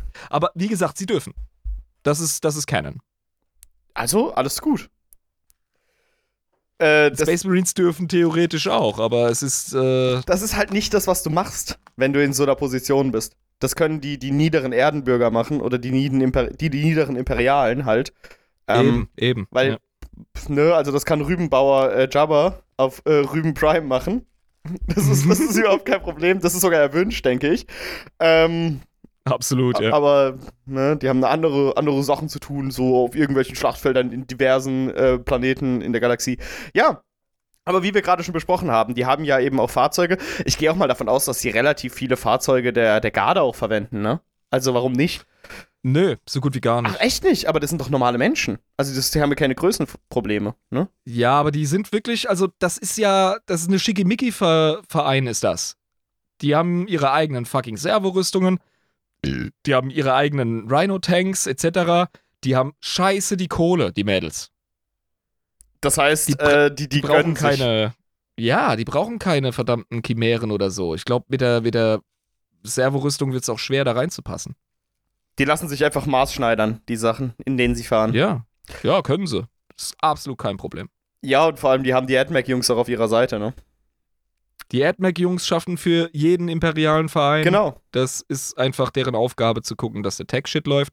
Und ich kann mir auch vorstellen, dass es einen ziemlichen Tech-Boner gab äh, von dem Tech-Magos, der den Exorzist kreiert hat, die, den fucking Orgel-Rhino hier. Also, er hat sicher seine Freude daran gehabt. Ja, das ist dann quasi der Exorzist, äh, der, der, der äh, Orgasmus eines AdMac-Jungs, wenn er es hinbekommt, irgendwie so, so einen Exorzist zum Laufen zu bekommen und das Ding tatsächlich schießt. Das, oh, ja. Dann spielt das noch Orgelmucke, Alter. Ja. Mechanicus Soundtrack Intensifies. Junge, Junge. Genau. So, wo waren wir gerade? Genau, bei den Fahrzeugen. Ja, genau. Fahrzeuge, Ausrüstung. Ja, ähm, weißt du, Repentia und so, alles schön und gut, aber es gibt halt auch Ladies, die dann so richtig verkacken. Also stell dir mal vor, so eine Repentia rennt weg. Ja, was machst du denn dann? Hinrichtung direkt oder was? Ja, schlimmer. Was? Das ist nämlich, das ist kein netter Verein. Ja. Das habe ich schon ähm, gemerkt, ja. Menschenrechte und so, das ist alles so ein bisschen eh. Da gibt es einen, äh, da, da, da, wie nennt sich das? Penitence Engine? Ich schaue nochmal schnell bei den tü, tü, tü, Fahrzeugen nach. Du wirst auf jeden Fall in eine Art an so einen Mac dran genietet Penitent Engine, genau. Das, ist, das sind große, zweibeinige Fahrzeuge, also im Grunde wirklich so ein Mac. So Walker halt, ja. Ja, genau. Und da wirst du halt dran getackert. Mit so, mit so, äh, wie Jesus ans Kreuz oder was? Ja. Und kriegst halt ständig irgendwie so, um, ja, so, so religiöse Schuldgefühle und Gefühle des nicht, äh, Ausreichens und des Zweifels und des Leids kriegst du da irgendwie so durch Chemikalien reingeballert und ähm, irgendwie äh, Bilder ins Hirn geschickt, weil du da verkabelt bist mit dem Ding, ja, von irgendwelchen ähm, Litaneien und so. Also bist du halt ziemlich, hast keine schöne Zeit und hast auch mega den Blutrausch und wirst dann so auf die Ketzer losgelassen auf dem Schlachtfeld. Und du steuerst die Teile. Ah, und die werden quasi an die vorderste Front gebracht, weil deren Leben ist sowas von egal, weil die haben eh verkackt. Ja. Okay, verstehe. Also einfach quasi Berserker-mäßig. Los, äh, Bluthunde los, auf, in die erste Front, rein, Schlacht. Genau, das ist im Grunde die Sororitas-Version vom Rohrstock auf die Finger. Ein kleines Dudu quasi, das du gemacht hast. Und dann musste da halt leider an die Maschine genagelt werden. Ja, die moralische Ambivalenz der Ladies wird auch klar, wenn man sich die äh, Cheruben anschaut. Also Kinder, also Babys lobotomieren, damit sie als Servitoren durch die Gegend fliegen mit Engelsflügelchen. Ah, was? Das ist etwas, das machen Space Marine Chapter auch. Damit sie irgendwie Munition durch die Gegend tragen. Aber bei den Sororitas, die, oh, die machen das einfach oft. Die machen das einfach ständig und zuhauf. Und da, ja, haben sie dann halt einfach irgendwelche Ra Weihrauchschwenker oder so in der Hand. Also quasi wirklich einfach Babys. Ja. Babys zu Servitoren machen. Ja. Das ist krank. Ja. Wir reden hier über viel Zeug in dieser Podcast-Reihe. Äh, und über viel Menschenverachtung, viel Genozidzeug, aber äh, ne, Games Workshop schreckt auch nicht davor zurück, einfach Babymorde zu systematisches Babymorden in ihre Galaxie reinzuschreiben. Stylisch zu machen. Ja, vor allem stylisch Seien wir ehrlich. Ja, es ist Grimdark und es ist mega der Style. Ja, es ist Grimdark und es ist total krank. Man muss es ein bisschen distanziert betrachten, würde ich sagen. ja, sicher, ja. Man darf das nicht zu ernst nehmen, ja, aber es ist schon krass. Auf der anderen Seite halt auch die Seite mit dem krassen Mitgefühl. Also die zivilen Adeptus Sororitas Mädels, die gehen ja auch als Wundärzte auf die Schlachtfelder und als Krankenschwestern und helfen den Leuten und, und verarzten die äh, Gardisten oder Zivilisten. Also es gibt sau viel äh, Hilfswerke einfach von denen. Also äh, da machen sie tatsächlich so Nächstenliebe, äh, ja. geistige Arbeit einfach so mä mäßig. Ja, aber auch akademischen Kram, wenn es zum Beispiel darum geht, ähm, die Theologie zu erhalten und zu verbreiten, äh, politische Sachen, organisatorisches, äh, Kommunikation mit anderen Institutionen etc. Es sind die ja haben auch sau viele ja. Akademikerinnen. Ja. Es sind ja institutionalisierte Orden die quasi da einfach ja. existieren und die müssen ja auch am Laufen gehalten werden und haben ja auch natürlich äh, Sachen, die sie tun außerhalb von Schlachten. Ähm, und wenn wir ganz ehrlich sind, ab, unabhängig davon, wie gut dir die katholische Kirche gefällt als Institution, sie hat im Mittelalter Europa am Laufen gehalten. Ja, eben. Also es war ja äh, ein Machterhaltungsinstrument und auch ein Instrument der Gesellschaftsbildung, würde ich das jetzt mal nennen. Ne? Also äh, so gesellschaftliche Ordnung aufrechterhalten durch äh, klare Strukturen, die geschaffen Wissen wurden. Wissen aufrechterhalten, ohne Ende Bücher kopieren, die noch im, in der spätrömischen Kaiserzeit verfasst wurden. Also erstmal sau viel Wissen erhalten. Auch Wissen aus dem Mittleren Osten geholt, haben ja auch ganz viele Mönche. Zu genau. der Zeit, ja. ja, also was, was die Klöster, Verzeihung, was die Klöster gerissen haben im Mittelalter Europas, das wird sehr oft entweder unterschätzt oder in falsches Licht gestellt. Und so sehe ich eben auch die Ekklesiarchie in 40k teilweise die haben einen ganz großen Anteil an ähm, ja eben der ganzen Hilfswerkarbeit und akademischen und sonstigen, was da geleistet wird, an ähm, strukturellem und institu institutionalisierten, was einfach notwendig ist. Ja, äh, damit halt das Rad weiter sich dreht, ne? Also die Sachen, die ja. halt einfach gemacht werden müssen. Genau, also es ist gut, dass wir jetzt noch mal ein bisschen über den zivilen Aspekt gesprochen haben, das zumindest mal angerissen haben. Auch wenn wir hier uns primär über Nuns with Guns unterhalten, es was halt ist, voll heiß ist. Ja, ich meine, ja? das ist halt ähm, so, so komplex und so groß, wie das Setting auch ist. Man muss auch manchmal einfach den spielerischen Aspekt vorantreiben. Im Endeffekt ist es immer noch ein Setting, was auf einem Tabletop-Spiel basiert.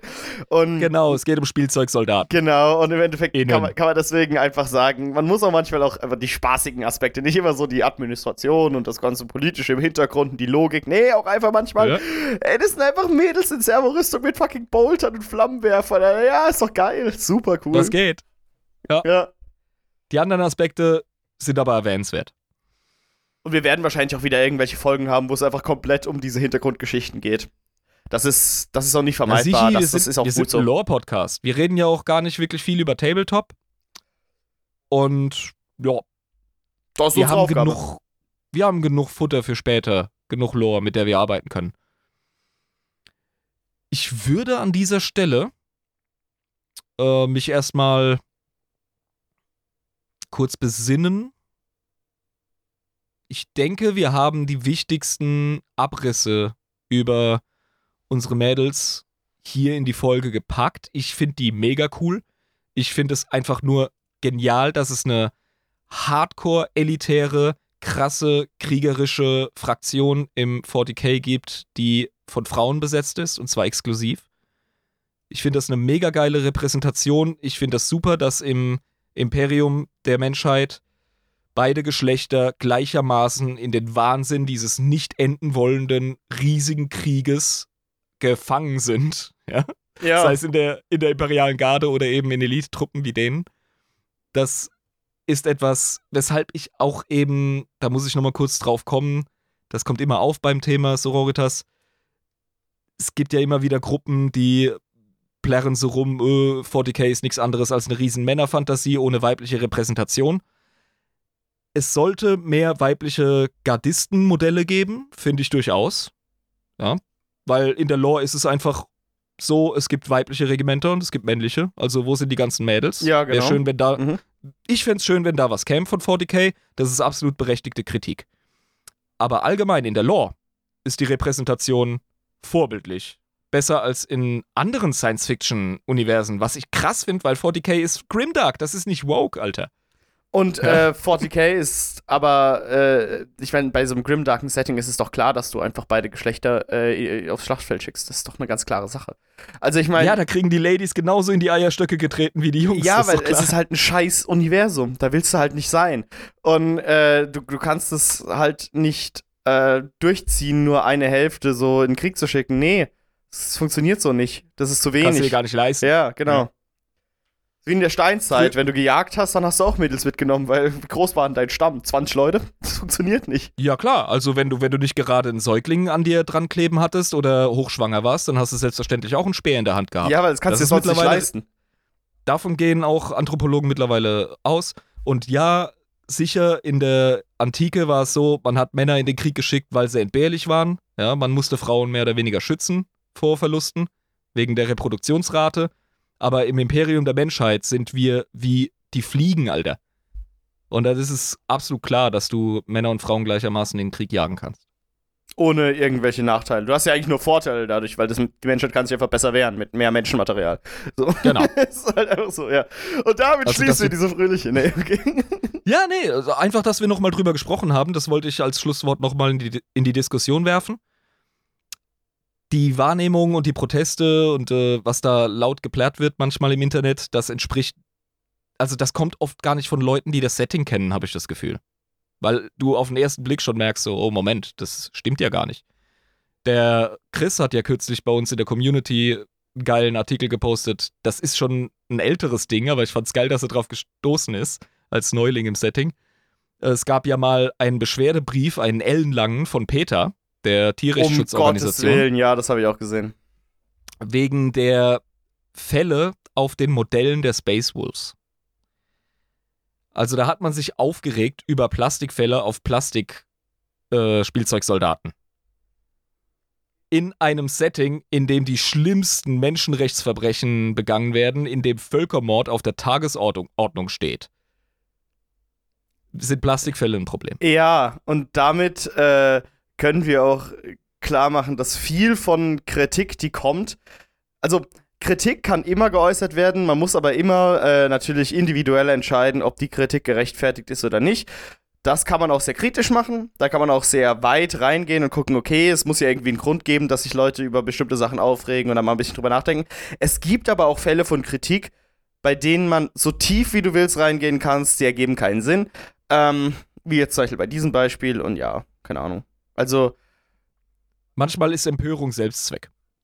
Und das hast du bei Peter sehr oft. Ich habe immer noch die Verschwörungstheorie, die ich persönlich äh, in meinem Selbst habe, dass äh, Peter eine Organisation ist, die extra von der Fleischindustrie eingeführt wurde, um Veganer als Wahnsinnige darzustellen, damit weniger Leute vegan werden.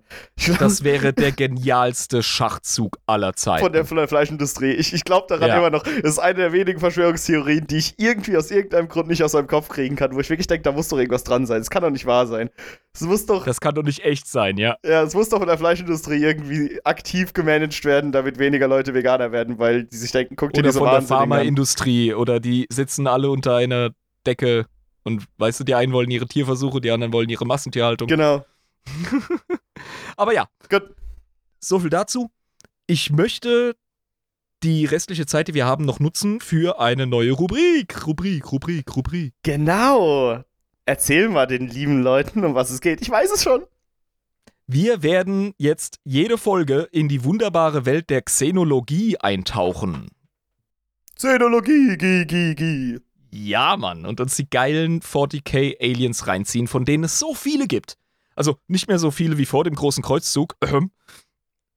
Aber es sind einige dokumentiert und einige sind noch am Kräuchen und am Fleuchen. Und da schauen wir uns mit jeder Folge eine an. Und ich würde an dieser Stelle mal hier eine neue Maschine anwerfen. Den Xeno Randomizer oder was auch immer. Schmeiß sie an. Würde die jetzt mal aktivieren.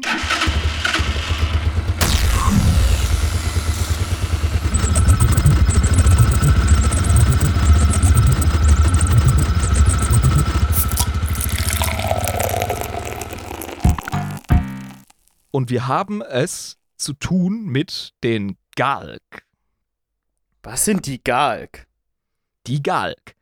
Auf Hochgotisch Aduminus sextus.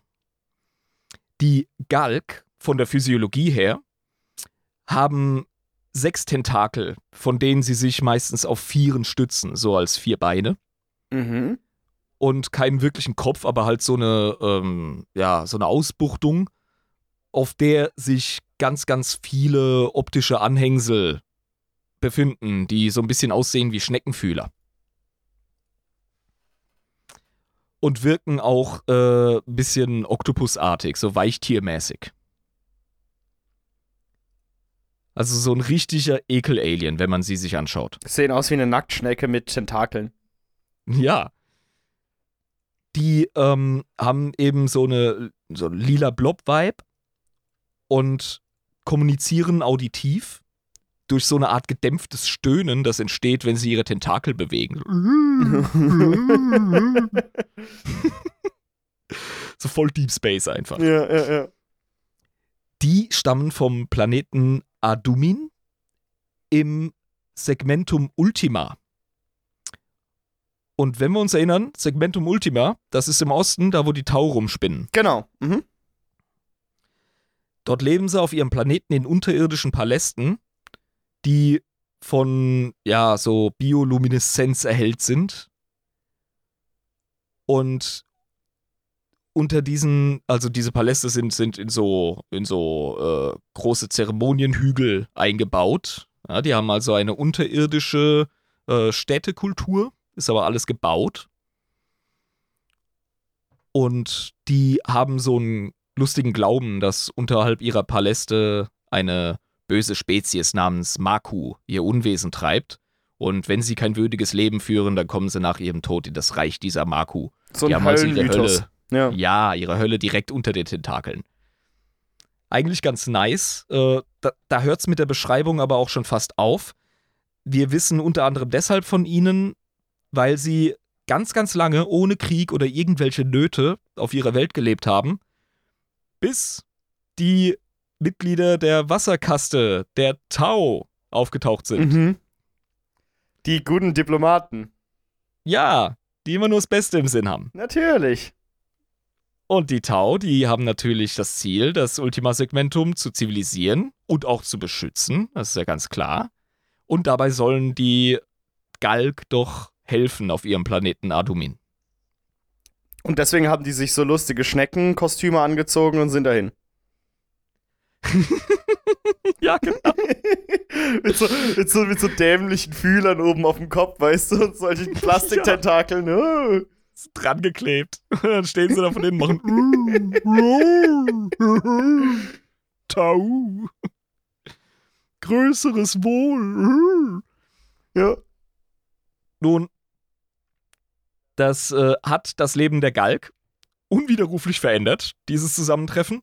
Die wurden jetzt aus ihrer friedlichen Existenz in einen riesigen, äh, systemübergreifenden Krieg reingezogen im Taureich, im Sternenreich der Tau, wie es so schön heißt, und sind offenbar äußerst erfreut über ihren Platz an der Seite der Tau. Und wieso das?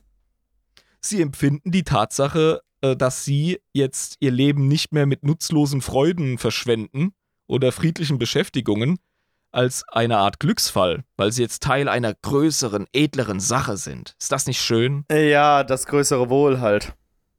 Ja. Sie wurden also. Das höhere Wohl. Das höhere Wohl. Sie wurden also quasi äh, indoktriniert von den Tau.